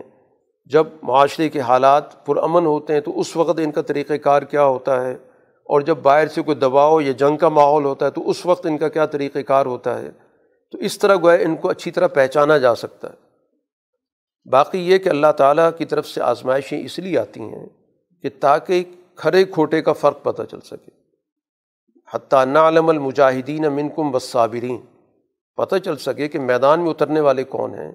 مقابلہ کرنے والے کون ہیں، ثابت قدم کون لوگ ہیں۔ تو یہ آزمائشوں سے گھبرانا نہیں چاہیے، بلکہ اس کے ذریعے پتہ چلتا ہے کہ کون ایسے لوگ ہیں کہ جو محض مفاد کی وجہ سے ساتھ چل رہے ہیں۔ جب مشکل وقت آتا ہے تو پھر ہی پتہ چلتا ہے کہ واقعتاً سچائی کے ساتھ کون کھڑا تھا اور کون صرف اپنے مفاد کی تلاش میں ساتھ چل رہا تھا۔ اس لیے مسلمانوں سے کہا گیا فلا تہینوا وتدعوا الی السلم، کمزور ہو کر صلح کی بات مت کیا کرو۔ صلح اچھی چیز ہے، لیکن پستی کی وجہ سے صلح کی بات کرنا یہ درست نہیں ہے۔ انتم الاعلون، تم غالب ہوگے، واللہ معکم، اللہ تمہارے ساتھ ہے، کسی بھی صورت میں تمہارے اعمال کو وہ ضائع نہیں کرے گا۔ تو اس لیے اپنے دلوں کو خوف سے نکالو، بزدلی سے نکالو، تمہارے دلوں کے اندر کسی بھی طور پہ کمزوری نہیں آنی چاہیے۔ تو کمزور بن کر، خوف زدہ ہو کر، مروب ہو کر صلح کی بات کرنے کی اجازت نہیں ہے۔ سورہ کے اختتام میں دعوت دی گئی ہے کہ ہا انتم ہؤلاء تدعون لتنفقوا فی سبیل اللہ، کیونکہ ظاہر ہے کہ مزاحمت کے اندر وسائل بھی خرچ ہوتے ہیں، جیسے انسان کی جسمانی صلاحیت کام آتی ہے، اسی طرح اس کے لیے وسائل کی بھی ضرورت ہوتی ہے۔ اسی کو قرآن انفاق سے تعبیر کرتا ہے، ان کو دعوت دی جاتی ہے کہ اللہ کے راستے میں اپنے وسائل دو۔ تو ان میں سے کچھ ایسے فمنکم من یبخل، کہ ایسے موقع پر بھی اجتماعی مقاصد کے لیے بھی اپنے مال کو خرچ کرنے سے ہاتھ روک لیتے ہیں، بخل سے کام لیتے ہیں۔ قرآن کہتا ہے یہ جو بھی ایسا کر رہے ہیں تو اس کا نقصان خود ہی اٹھائیں گے، اس کا نقصان کسی اور کو نہیں ہوگا۔ یہ یاد رکھیں واللہ الغنی وانتم الفقراء، اللہ غنی ہے، تم ضرورت مند ہو، اور اگر تم اس راستے سے پیچھے ہٹو گے تو اللہ تعالیٰ کسی قوم کا تو محتاج نہیں ہے۔ اگر اس نے اپنے دین کو غالب کرنا ہے تو وہ کسی اور قوم کو اس کام کے لیے متعین کر دے گا، اس سے اپنا کام لے لے گا۔ تو یہ گھمنڈ رکھنا کہ شاید ہمارے ذریعے کچھ اللہ نے کرنا ہے،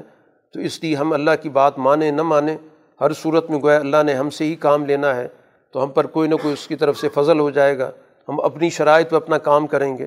تو ایسا نہیں ہوگا۔ اگر اللہ تعالیٰ نے دین کے غلبے کا فیصلہ کر لیا ہے تو پھر یقیناً اس کے لیے افراد کار وہ تیار کرتا ہے، اور ایسے افراد کو اس کام کے لیے متعین کر دیتا ہے جو تم سے بالکل مختلف ہوں گے۔ سورہ فتح مدنی صورت ہے۔ اس صورت کے آغاز میں انا فتحنا لک فتحا مبینا، فتح مبین کا ذکر کیا گیا۔ اس سورہ کا سارا پس منظر صلح حدیبیہ سے تعلق رکھتا ہے، اور اس صلح کو فتح مبین کہا گیا۔ اسی سے پتہ چلتا ہے کہ محض جنگ فتح کا ذریعہ نہیں ہوتی، اصل چیز یہ ہوتی ہے کہ جس کے ذریعے دشمن کو مغلوب اور مغلوب کر لیا جائے، تو اس کے لیے جو بھی طریقہ اختیار کیا جائے وہ حالات کے مطابق اس کی حکمت عملی بنتی ہے، تو اس میں سے ایک طریقہ صلح کا بھی ہوتا ہے کہ جب رسول اللہ صلی اللہ علیہ وسلم کو اللہ تعالیٰ نے خواب میں یہ بات دکھائی کہ آپ اور آپ کی جماعت مسجد حرام میں جا کر طواف کر لیں، تو حضور صلی اللہ علیہ وسلم نے اس کا جب تذکرہ کیا تو صحابہ تو ایک عرصے سے چونکہ مکہ سے دور تھے تو ان کے دلوں کے اندر اشتیاق پیدا ہوا اور سب نے تیاری شروع کر دی، تو اسی تیاری کے ساتھ یہ تقریباً پندرہ سو صحابہ حضور صلی اللہ علیہ وسلم کے ساتھ نکلے، اور اس وقت ان نے احرام باندھا ہوا تھا کیونکہ اس طرف جانے کے لیے یہ پروٹوکول طے کر دیا گیا ہے کہ حدود حرم میں داخل ہونے سے پہلے آپ کو اپنا یہ سارا لباس اتارنا ہے اور وہ دو کپڑے پہن کے جانا ہے، تو اس لیے وہ پورا کا پورا جو ماحول تھا وہ عمرہ کرنے کا تھا، اس میں کسی بھی طور پر کوئی جنگ کا مقصد موجود ہی نہیں تھا۔ لیکن جب رسول اللہ صلی اللہ علیہ وسلم تک اطلاع پہنچی، کیونکہ آپ نے اپنے کچھ لوگ متعین کیے ہوئے تھے کہ حالات کا پتہ کرو قریش کا کیا رد عمل ہے، تو آپ کو راستے میں بتا دیا گیا کہ وہ آپ کا راستہ روکنے کے لیے کھڑے ہوئے، تو حضور صلی اللہ علیہ وسلم نے اس متعین راستے کو بدلا اور یہاں تک کہ بالکل آپ مکہ کے پاس پہنچ گئے جو حدیبیہ کی جگہ کہلاتی ہے، تقریباً کوئی انیس بیس میل کے فاصلے پر، تو وہاں جا کر پھر قریش نے آپ کا راستہ روک لیا، تو حضور صلی اللہ علیہ وسلم نے پھر وہیں پر پڑاؤ ڈالا۔ اس دوران پھر ساری گفتگو کا ایک عمل شروع ہوا، حضور صلی اللہ علیہ وسلم نے اپنے ایلچی کے طور پہ حضرت عثمان کو بھیجا، انہوں نے وہاں پر جا کر گفت و شنید کی، ان کو سمجھانے کی کوشش کی کہ مسلمانوں کا مقصد صرف اور صرف عمرہ کرنا اور کوئی مقصد نہیں، عمرہ کریں گے واپس چلے جائیں گے۔ ان لوگوں نے حضرت عثمان کو تو ذاتی طور پر پیشکش کی کہ آپ چونکہ آ چکے ہیں آپ اپنا عمرہ کر لیں، لیکن ظاہر ہے انہوں نے کہا کہ میں تو ایک نظم کا پابند ہوں، میں حضور صلی اللہ علیہ وسلم کے بغیر عمرہ نہیں کر سکتا۔ تو اس دوران جب وہاں پر وہ موجود تھے تو ایک افواہ مسلمانوں تک پہنچتی ہے کہ تو عثمان کو شہید کر دیا گیا، تو اس موقع پر رسول اللہ صلی اللہ علیہ وسلم نے ایک بیعت لی تھی، ایک درخت کے نیچے بیٹھ کر، قرآن کی صورت کے اندر ذکر موجود ہے، وہ بیعت رضوان کہلاتی ہے، جس میں حضور صلی اللہ علیہ وسلم نے اپنا ایک ہاتھ حضرت عثمان کا ہاتھ قرار دیا اور پھر اپنا پہلا ہاتھ اس پہ خود رکھا کہ ہم عثمان کے خون کا بدلہ لیں گے، تو یہ بیعت رضوان ہوئی۔ اسی دوران ظاہر حالات پتہ چل گیا کہ وہ افواہ تھی، ان کی طرف سے بھی ایلچی آئے، تو یہ گویا کہ ایلچیوں کی آمد و رفت چلتی رہی،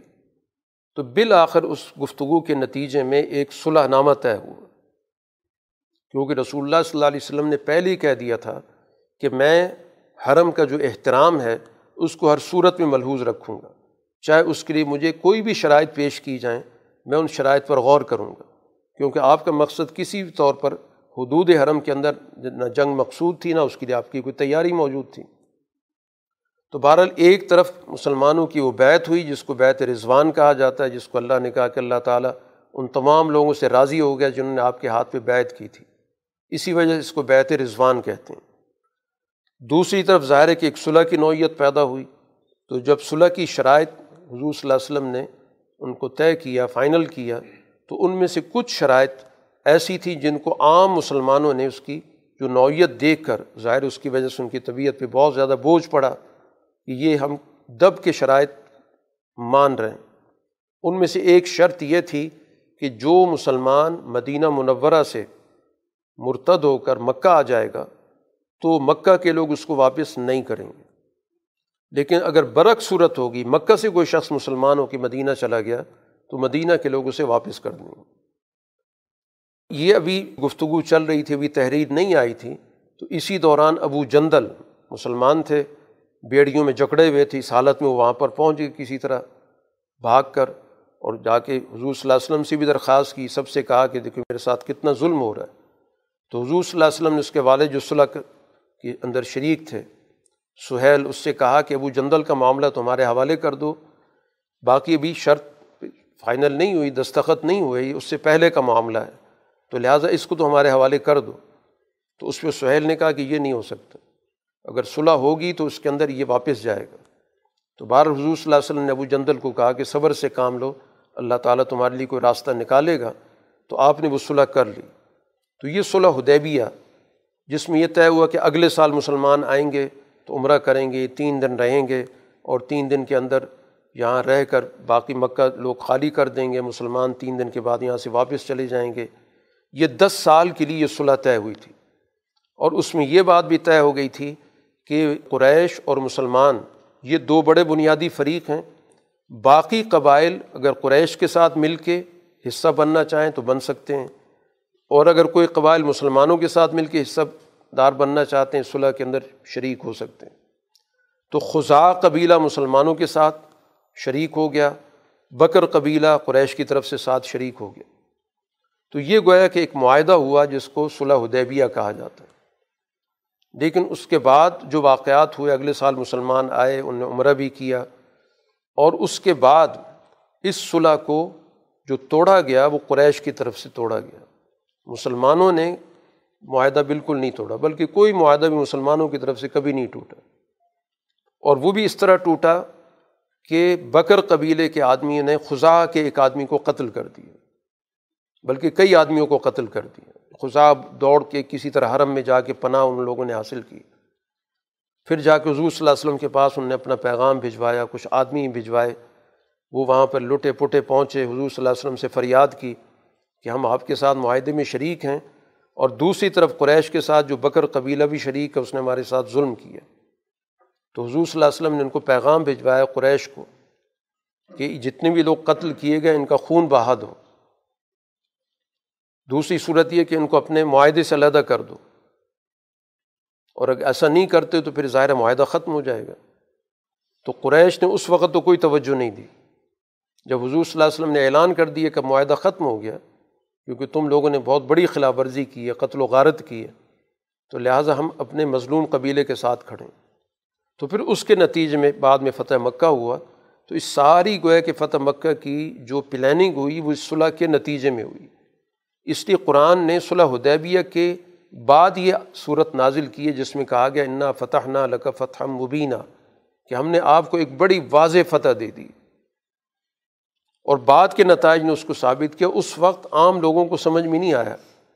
کہ یہ صلح کس طرح فتح مبین بنی، حتیٰ کہ حضرت عمر فاروق رضی اللہ تعالیٰ عنہ جیسی شخصیت نے حضرت ابوبکر سے پوچھا کہ یہ فتح مبین ہے، تو حضرت ابوبکر نے کہا یہ بالکل فتح مبین ہے، تم اس پہ پورا اعتماد رکھو، تسلی رکھو۔ تو بہرحال قرآن حکیم ان واقعات کی طرف تقریباً ساری صورت اسی موضوع پر ہے کہ جس میں آپ کی فتح مبین کا ذکر ہے، اور وَيُتِمَّ نِعْمَتَهُ، نعمت پوری ہوگی، بین الاقوامی غلبے کا ذکر آ گیا، اللہ تعالیٰ کی طرف سے بھرپور مدد دی جائے گی۔ اللہ تعالیٰ نے سکینہ نازل کی فی قلوب المؤمنین، اس موقع پر مسلمانوں کے دلوں کے اندر سکون نازل کیا،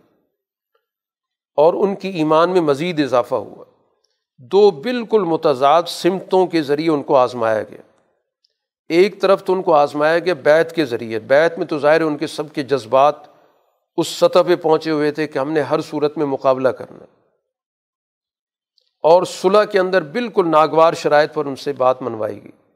تو دونوں جگہوں پر انہوں نے اللہ کی رضا کی خاطر بیعت بھی اس لیے کی کہ ہم اللہ تعالیٰ کی رضا کی خاطر یہ بیعت کر رہے ہیں اور ہم نے دشمن کا مقابلہ کرنا، اور دوسری طرف بھی اللہ کی رضا کی خاطر ہم رسول کی اطاعت کرتے، اس کی ہر بات مان رہے ہیں۔ تو اس کے نتیجے میں اللہ تعالیٰ نے ان کے ایمان میں اضافہ کر دیا، لیزدادوا ایمانا مع ایمانہم، کہ گویا اپنی ذات سے بالاتر ہو کر انہوں نے رسول اللہ صلی اللہ علیہ وسلم کی اطاعت کی۔ تو اسی چیز کو تزکیہ کہا جاتا ہے کہ تزکیے کے اندر انسان اپنے ذاتی جذبات سے علیحدہ ہو جاتا ہے، وہ وہاں پر اپنی ذاتی سوچ کے ساتھ، ذاتی مفاد کے ساتھ، ذاتی غصے کے ساتھ، ذاتی خوشی کے ساتھ نہیں سوچتا، پھر اس کی ساری سوچ گویا ایک تربیت میں ڈھل جاتی ہے کہ جو اللہ کا اور اللہ کے رسول کا منشا ہے وہ ہر چیز پر غالب ہوگا۔ اس لیے حضور صلی اللہ علیہ وسلم کی بات کا کسی ایک شخص نے بھی نہ انکار کیا، نہ زبان پہ کوئی ایسا جملہ کسی کی زبان پر آیا۔ دل تو دکھی تھے ان کے، ظاہر وہ ان کے کنٹرول میں نہیں تھے، لیکن جو چیزیں ان کے کنٹرول میں تھیں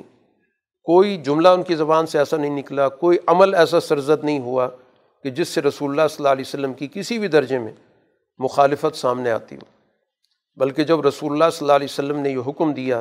کہ سب اپنے احرام کھول دو تو اس وقت چونکہ یہ سب ایک ایسی کیفیت میں تھے کہ کوئی سنی انسنی ہو رہی تھی، کچھ نہیں سمجھ آ رہا تھا ان کو، ایسی حالت میں تو حضور صلی اللہ علیہ وسلم نے جب اس کیفیت کو دیکھا تو آپ کو بھی پریشانی ہوئی، تو آپ اپنے خیمے میں تشریف لے گئے اور جا کر آپ نے اپنی اس پریشانی کا اظہار بھی کیا۔ حضرت ام سلمہ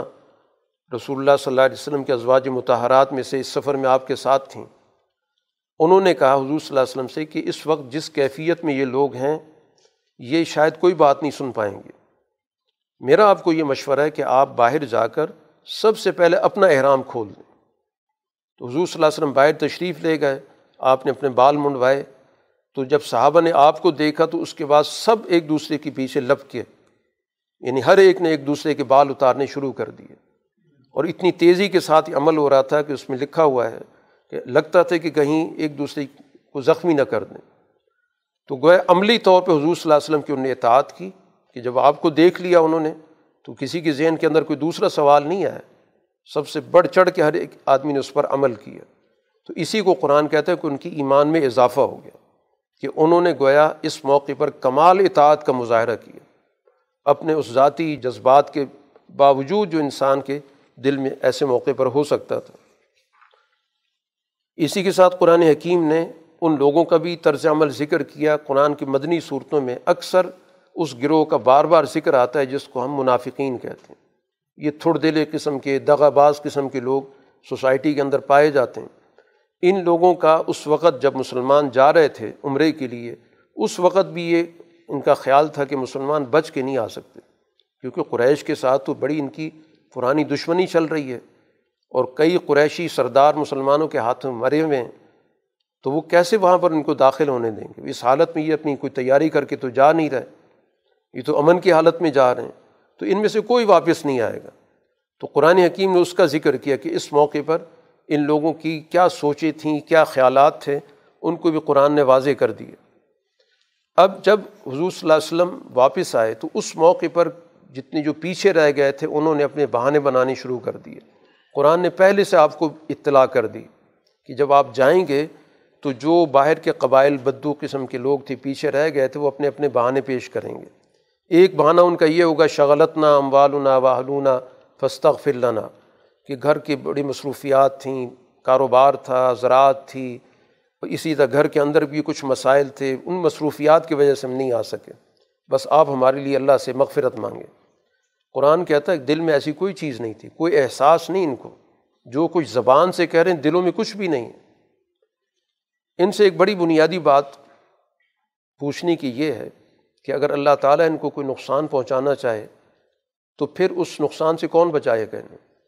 یہ گھر میں بیٹھ کے بھی تو ان کو نقصان ہو سکتا تھا، اور اسی طرح اگر اللہ تعالیٰ ان کو فائدہ پہنچانا چاہے، آپ کے ساتھ نکلتے ان کو کوئی فائدہ ملتا تو اس فائدے سے کون ان کو روک سکتا تھا؟ اصل تو ان کے اندر خامی موجود ہے۔ اسی طرح قرآن نے ذکر کیا کہ ان کا خیال یہ تھا کہ لن ينقلب الرسول والمؤمنون الى اہلیہم ابدا، کہ حضور صلی اللہ علیہ وسلم اور یہ سارے مسلمان اب یہ گھروں کو واپس نہیں پلٹ سکتے، اب یہ تو سارے وہیں پر مارے جائیں گے۔ ان کے دلوں کے اندر سارے بدگمانیاں پائی جاتی تھیں۔ اس کے بعد رسول اللہ صلی اللہ علیہ وسلم کو یہ بھی کہا گیا تھا کہ اس صلح کے بعد آپ کی ایک جنگ ہوگی، اس طرف جب آپ تیاری کریں تو ان لوگوں کو آپ نے ساتھ نہیں رکھنا جو اس موقع پر آپ کے ساتھ نہیں گئے۔ چنانچہ باقاعدہ پابندی لگا دی گئی کہ خیبر کی طرف جو جنگ ہوئی ہے تو اس میں کوئی ایسا آدمی نہیں جائے گا کہ جو ہمارے ساتھ اس عمرے کے سفر میں شریک نہیں تھا۔ تو اس موقع پر بھی ان کا طرز عمل قرآن نے ذکر کیا کہ چونکہ نظر آ رہا تھا کہ خیبر کی طرف جا رہے ہیں تو خیبر کی زمینیں بھی موجود تھیں اور وہاں پر مال غنیمت ملنے کی بھی کافی مواقع نظر آ رہے تھے، تو اس لیے اس سفر میں انہوں نے جانا پسند کی، لیکن پابندی لگا دی گئی۔ تو اس موقع پر یہ کہیں گے ضرونا نتبعکم، ہمیں بھی ساتھ لے کر چلو،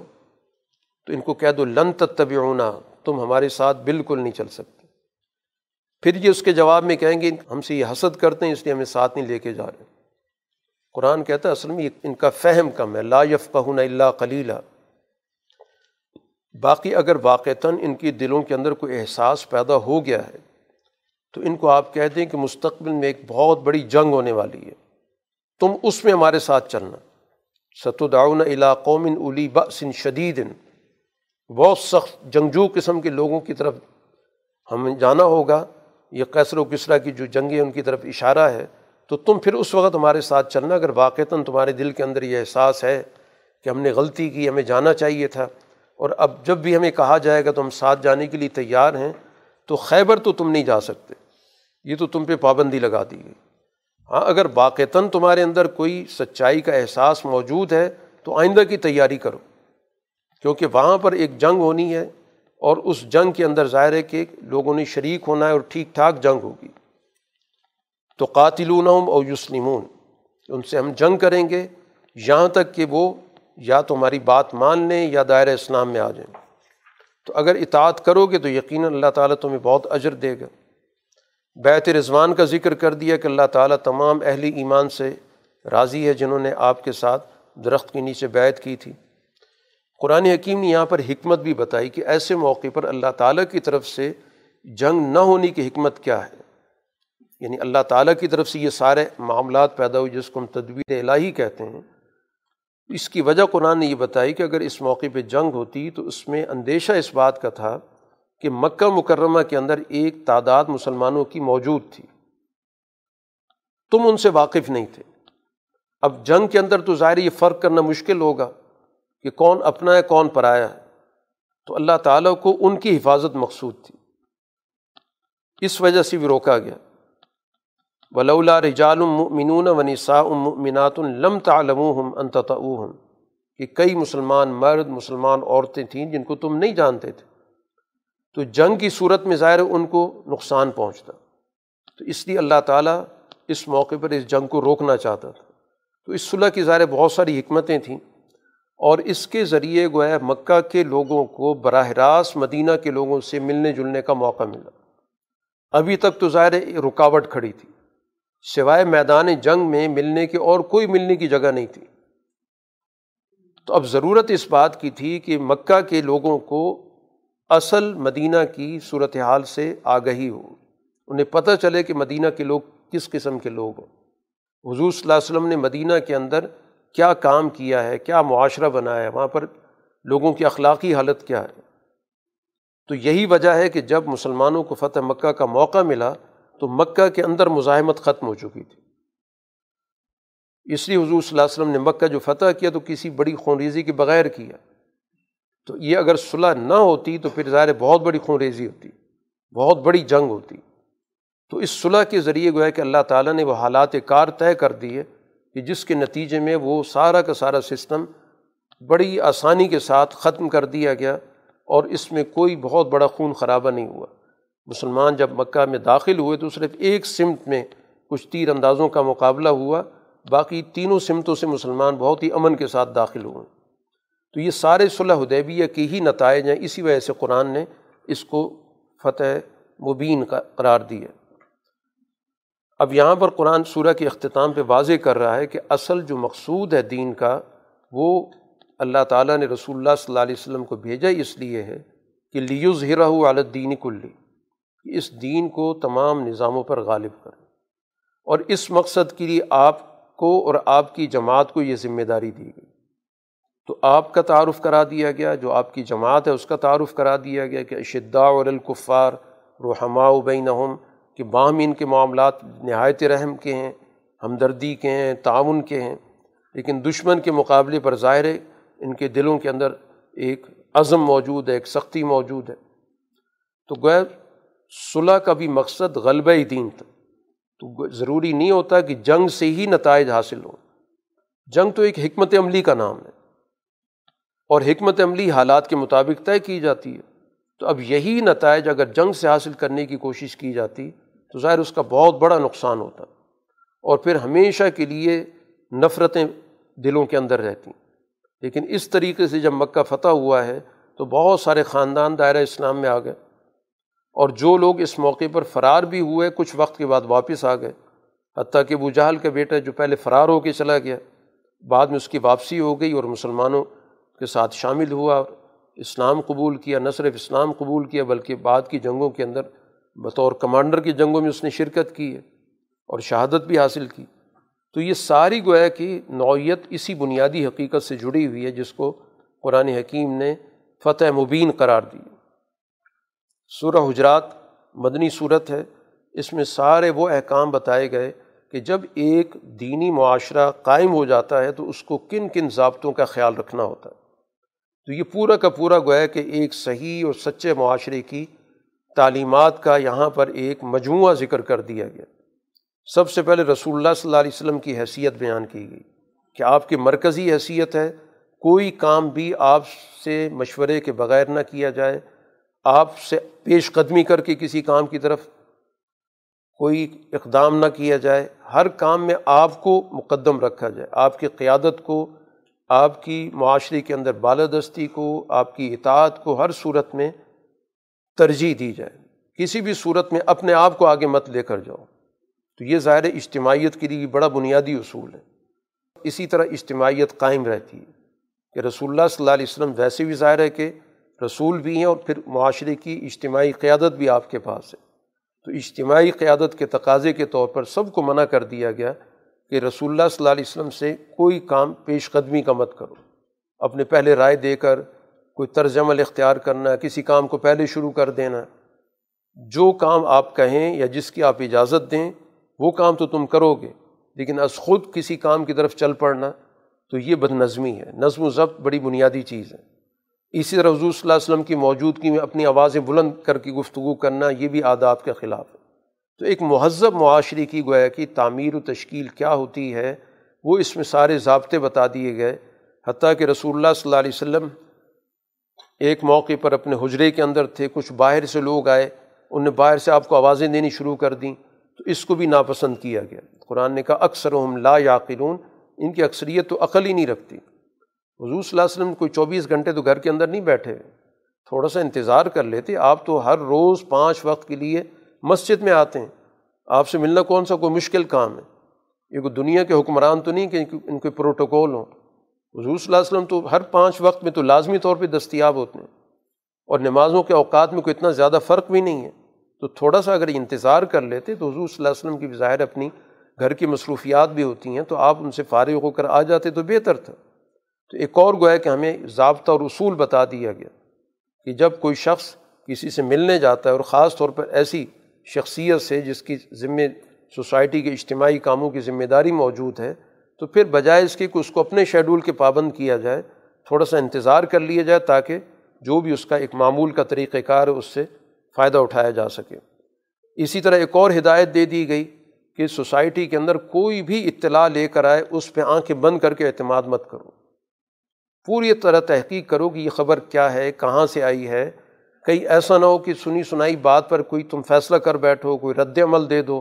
اور بعد میں تمہیں پتہ چلے کہ یہ کام تو ہم نے درست نہیں کیا تو ندامت ہوگی۔ تو ندامت سے بچنے کے لیے ضروری ہے کہ کوئی بھی اطلاع ملے تو اس اطلاع کی پوری طرح تحقیق تفتیش کر لو تاکہ اصل حقائق تمہارے سامنے آ جائیں۔ اسی طرح یہ بات بھی واضح کر دی گئی کہ رسول اللہ صلی اللہ علیہ وسلم کی ایک مرکزی حیثیت ہے، ان کی اطاعت تم پر لازم ہے، اگر وہ تمہاری باتیں ماننے لگ جائیں تو تم خود مشکل میں پڑ جاؤ، کیونکہ تمہاری تو جو سوچ ہوگی وہ کوئی جذباتی نوعیت کی ہوگی، کم علمی کی بنیاد پر ہوگی۔ حضور صلی اللہ علیہ وسلم کی بات کو ماننا تمہارے لیے سب سے زیادہ مقدم ہے، اور یہ کبھی بھی سوچ نہ رکھو کہ ہماری بات مانی جائے گی۔ باقی اللہ تعالیٰ نے تمہارے دلوں کے اندر ایمان کو بہت ہی محبوب کر دیا، تمہارے دل میں ایمان کو سجا دیا ہے، تمہارے دلوں سے اس نے کفر کو، برائی کو، ظلم کو، نافرمانی، سب چیزوں کو ناپسندیدہ کر دیے۔ یہ اللہ تعالیٰ کا تم پر بہت بڑا انعام ہوا ہے۔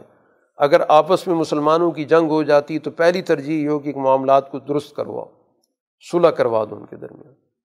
اور اگر کوئی صلح کے لیے تیار نہیں ہوتا تو پھر اس کے خلاف اقدام کرو کہ جب تک وہ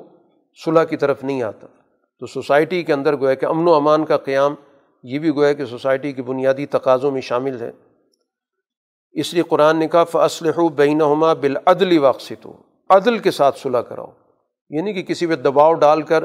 کسی کو فیور دینا شروع کر دو، دیکھو کہ معاملات کی نوعیت کیا ہے، اس کے مطابق جو عدل کا تقاضا اس کے مطابق ان کے درمیان معاملات کو طے کرواؤ۔ اسی طرح قرآن نے کچھ اخلاقی بنیادوں پر بھی یہاں پر تعلیمات دی ہیں تمسخر سے منع کیا گیا کہ کوئی بھی گروہ کسی گروہ کا مذاق نہ اڑائے، کیونکہ ہو سکتا ہے جس کا مذاق اڑایا جا رہا ہے وہ اس سے حالت میں، تقوی میں، اخلاق میں اس سے بہتر ہو. تو ایسی کوئی بھی گفتگو جس سے کسی کی کمزوری، کسی کی حقارت محسوس ہوتی ہو، ان تمام چیزوں سے پرہیز کرنا ضروری ہے. اسی طرح کسی کا لقب لگا کے، کسی کو کوئی نام مقرر کر کے کسی کو پکارنا جو اس کو برا لگتا ہو، یہ ساری وہ چیزیں جس سے معاشرے کے اندر دوریاں پیدا ہوتی ہیں، نفرتیں پیدا ہوتی ہیں، ان تمام چیزوں سے منع کیا گیا. بدگمانیوں سے کہا کہ دور رہا کرو، ایک دوسرے کی ٹو میں مت رہا کرو، ایک دوسرے کی غیبت مت کیا کرو. اور یہاں پر ایک بڑی بنیادی بات بتا دی کہ کل انسانیت ایک بنیاد رکھتی ہے، انا خلقناکم من ذکر و انثی، تم سب کا ماں باپ ایک ہے. اور پھر اس کے بعد یہ مختلف گروہ، مختلف قبیلے، یہ تو یہ صرف پہچان کے لیے، جیسے ہمارے ایک نام ہے پہچان کے لیے ہیں، اس سے زیادہ ان کی کوئی حیثیت نہیں. تو اسی طرح قبیلے بھی پہچان کے لیے ہیں، اس سے زیادہ ان کی کوئی حیثیت نہیں. تو ساری گویا انسانیت ایک ہی مرکز سے جڑی ہوئی ہے، سب کے ماں باپ ایک ہیں. تو لہٰذا صرف تعارف کے لحاظ سے ہم نے نام، قبیلے، شناخت، زبانیں یہ رکھی ہوئی ہیں. اس کا یہ مطلب نہیں کہ کسی کو بہت فضیلت ہے اور کوئی کم درجے کا ہے، سب برابر ہیں. لیکن نہ اکرمکم عند اللہ اتقاکم، ہاں کسی کا اعلیٰ کردار ہے سوسائٹی کے لیے، وہ سب سے زیادہ جدوجہد کرتا ہے، عدل کے لیے باخلاق ہے، تو ظاہر ہے اس بنیاد پر تو اس کی عزت ویسی بنتی ہے. اور یہ ایک ایسی چیز ہے جس کو ہر آدمی حاصل کر سکتا ہے، اس کا تعلق کسی نسل سے نہیں ہے، کسی زبان سے نہیں ہے. تو یہ تو گویا کہ ایک کھلا میدان ہے کہ اس کے اندر لوگ مقابلہ کریں گے تو سوسائٹی کے اندر جو اچھائی کو فروغ حاصل ہوگا، اخلاق کو فروغ حاصل ہوگا. اور اگر اس سے ہٹ کر کسی اور چیز میں مقابلہ شروع ہو جائے گا تو پھر ظاہر ہے وہ چیزیں تو غیر اختیاری ہیں. زبان کی بنیاد پہ شروع کر دیں، رنگ کی بنیاد پہ شروع کر دیں، نسل کی بنیاد پر شروع کر دیں، تو وہ چیزیں تو ظاہر اس میں تو کوئی کسی کا مقابلہ نہیں کر سکتا. تو قرآن نے وہ میدان بتایا مقابلہ کرنے کا کہ جس میں جتنا مقابلہ کریں گے سوسائٹی میں اتنی اخلاق کو فروغ حاصل ہوگا، اتنی لوگوں کے اندر جو صلاحیتیں وہ بہتر سے بہتر مقصد کے لیے استعمال ہوں گی. سورہ کے اختتام پر اس رویے کی یہاں پر قرآن حکیم نے نفی کر دی کہ اس دور میں کچھ لوگوں نے رسول اللہ صلی اللہ علیہ وسلم کو آ کے جتایا کہ ہم مسلمان ہو گئے ہیں، آپ کی جماعت کا حصہ بن گئے ہیں. تو کہا کہ مجھ پہ جتانے کی ضرورت نہیں، اگر تم واقعی ہو گئے ہو تو یہ اللہ کا تم پر احسان ہے، یہ نہیں کہ تم نے کوئی اسلام پر احسان کیا یا مجھ پر احسان کیا. تو گویا کوئی بھی انسان اگر اچھا کام کرتا ہے تو وہ اس کو اپنے لیے اعزاز سمجھے، بجائے اس کے کہ اس کو جتانا شروع کر دے اور اس کی بنیاد پر دوسرے سے کسی طور پر اپنا کوئی ترجیحی مقام اس سے تلاش کرنا چاہے یا اس کے ذریعے کوئی کسی سے فائدہ لینا چاہے. تو اس سوچ کی قرآن نے نفی کر دی. سورہ قاف مکی صورت ہے اور یہاں پر انہی بنیادی مباحث کا ذکر ہے جو مکہ مکرمہ کے اندر موجود تھے. مثلا رسول اللہ صلی اللہ علیہ وسلم کے بارے میں کہ جب آپ نے کہا کہ میں تم میں اللہ تعالیٰ کی طرف سے مبعوث ہوا ہوں بطور منذر کے، اور منذر کا مطلب یہی ہے کہ جو مستقبل کے اندر جو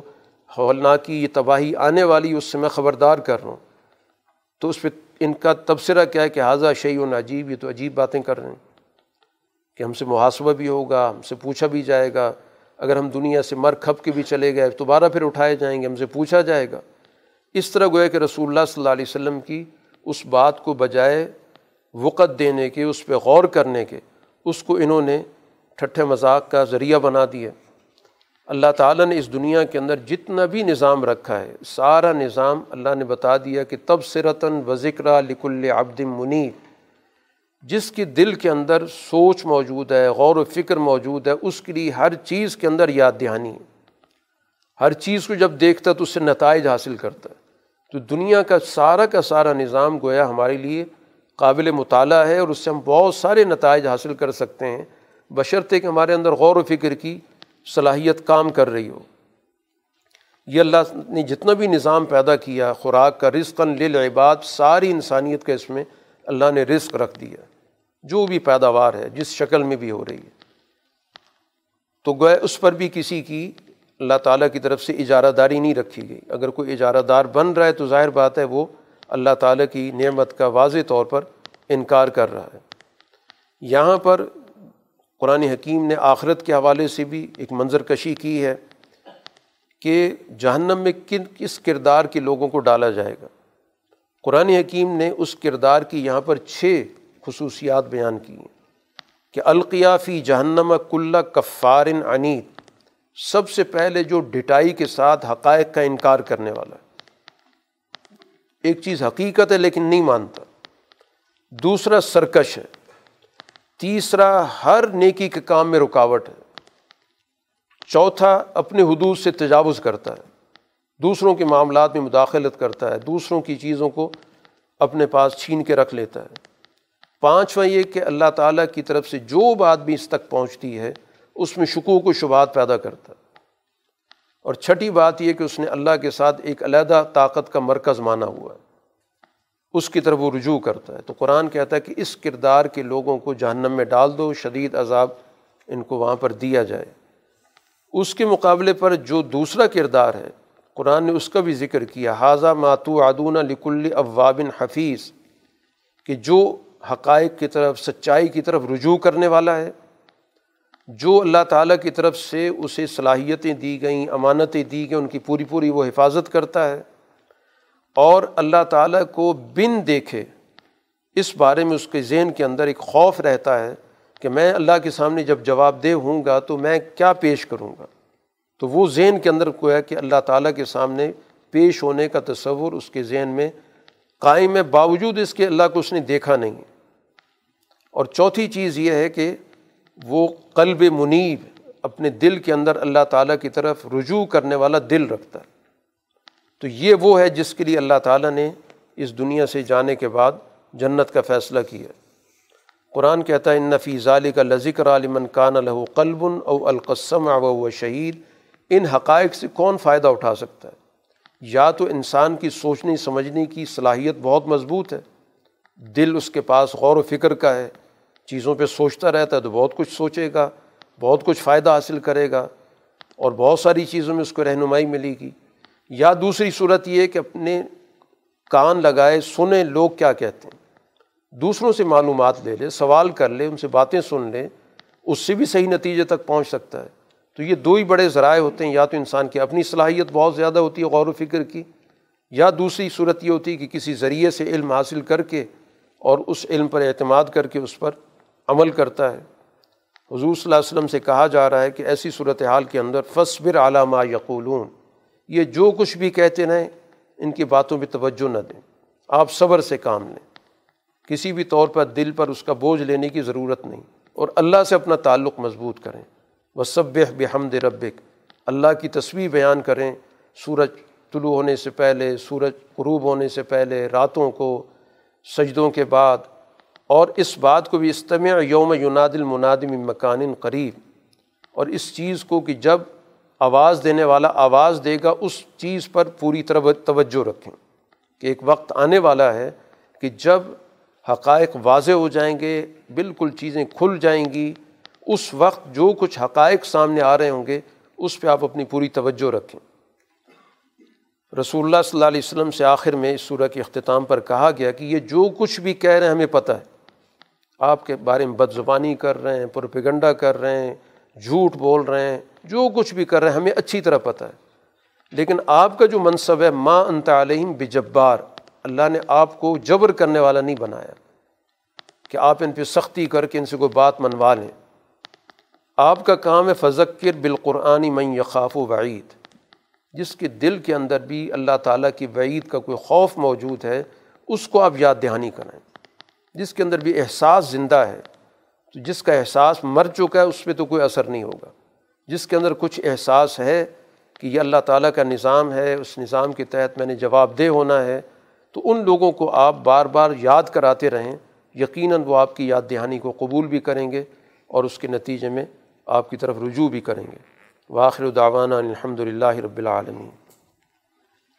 الحمد للہ رب العالمین والعاقبۃ للمتقین والصلاة والسلام علی رسول محمد وآلہ واصحابہ اجمعین۔ ربنا آتنا فی الدنیا حسنہ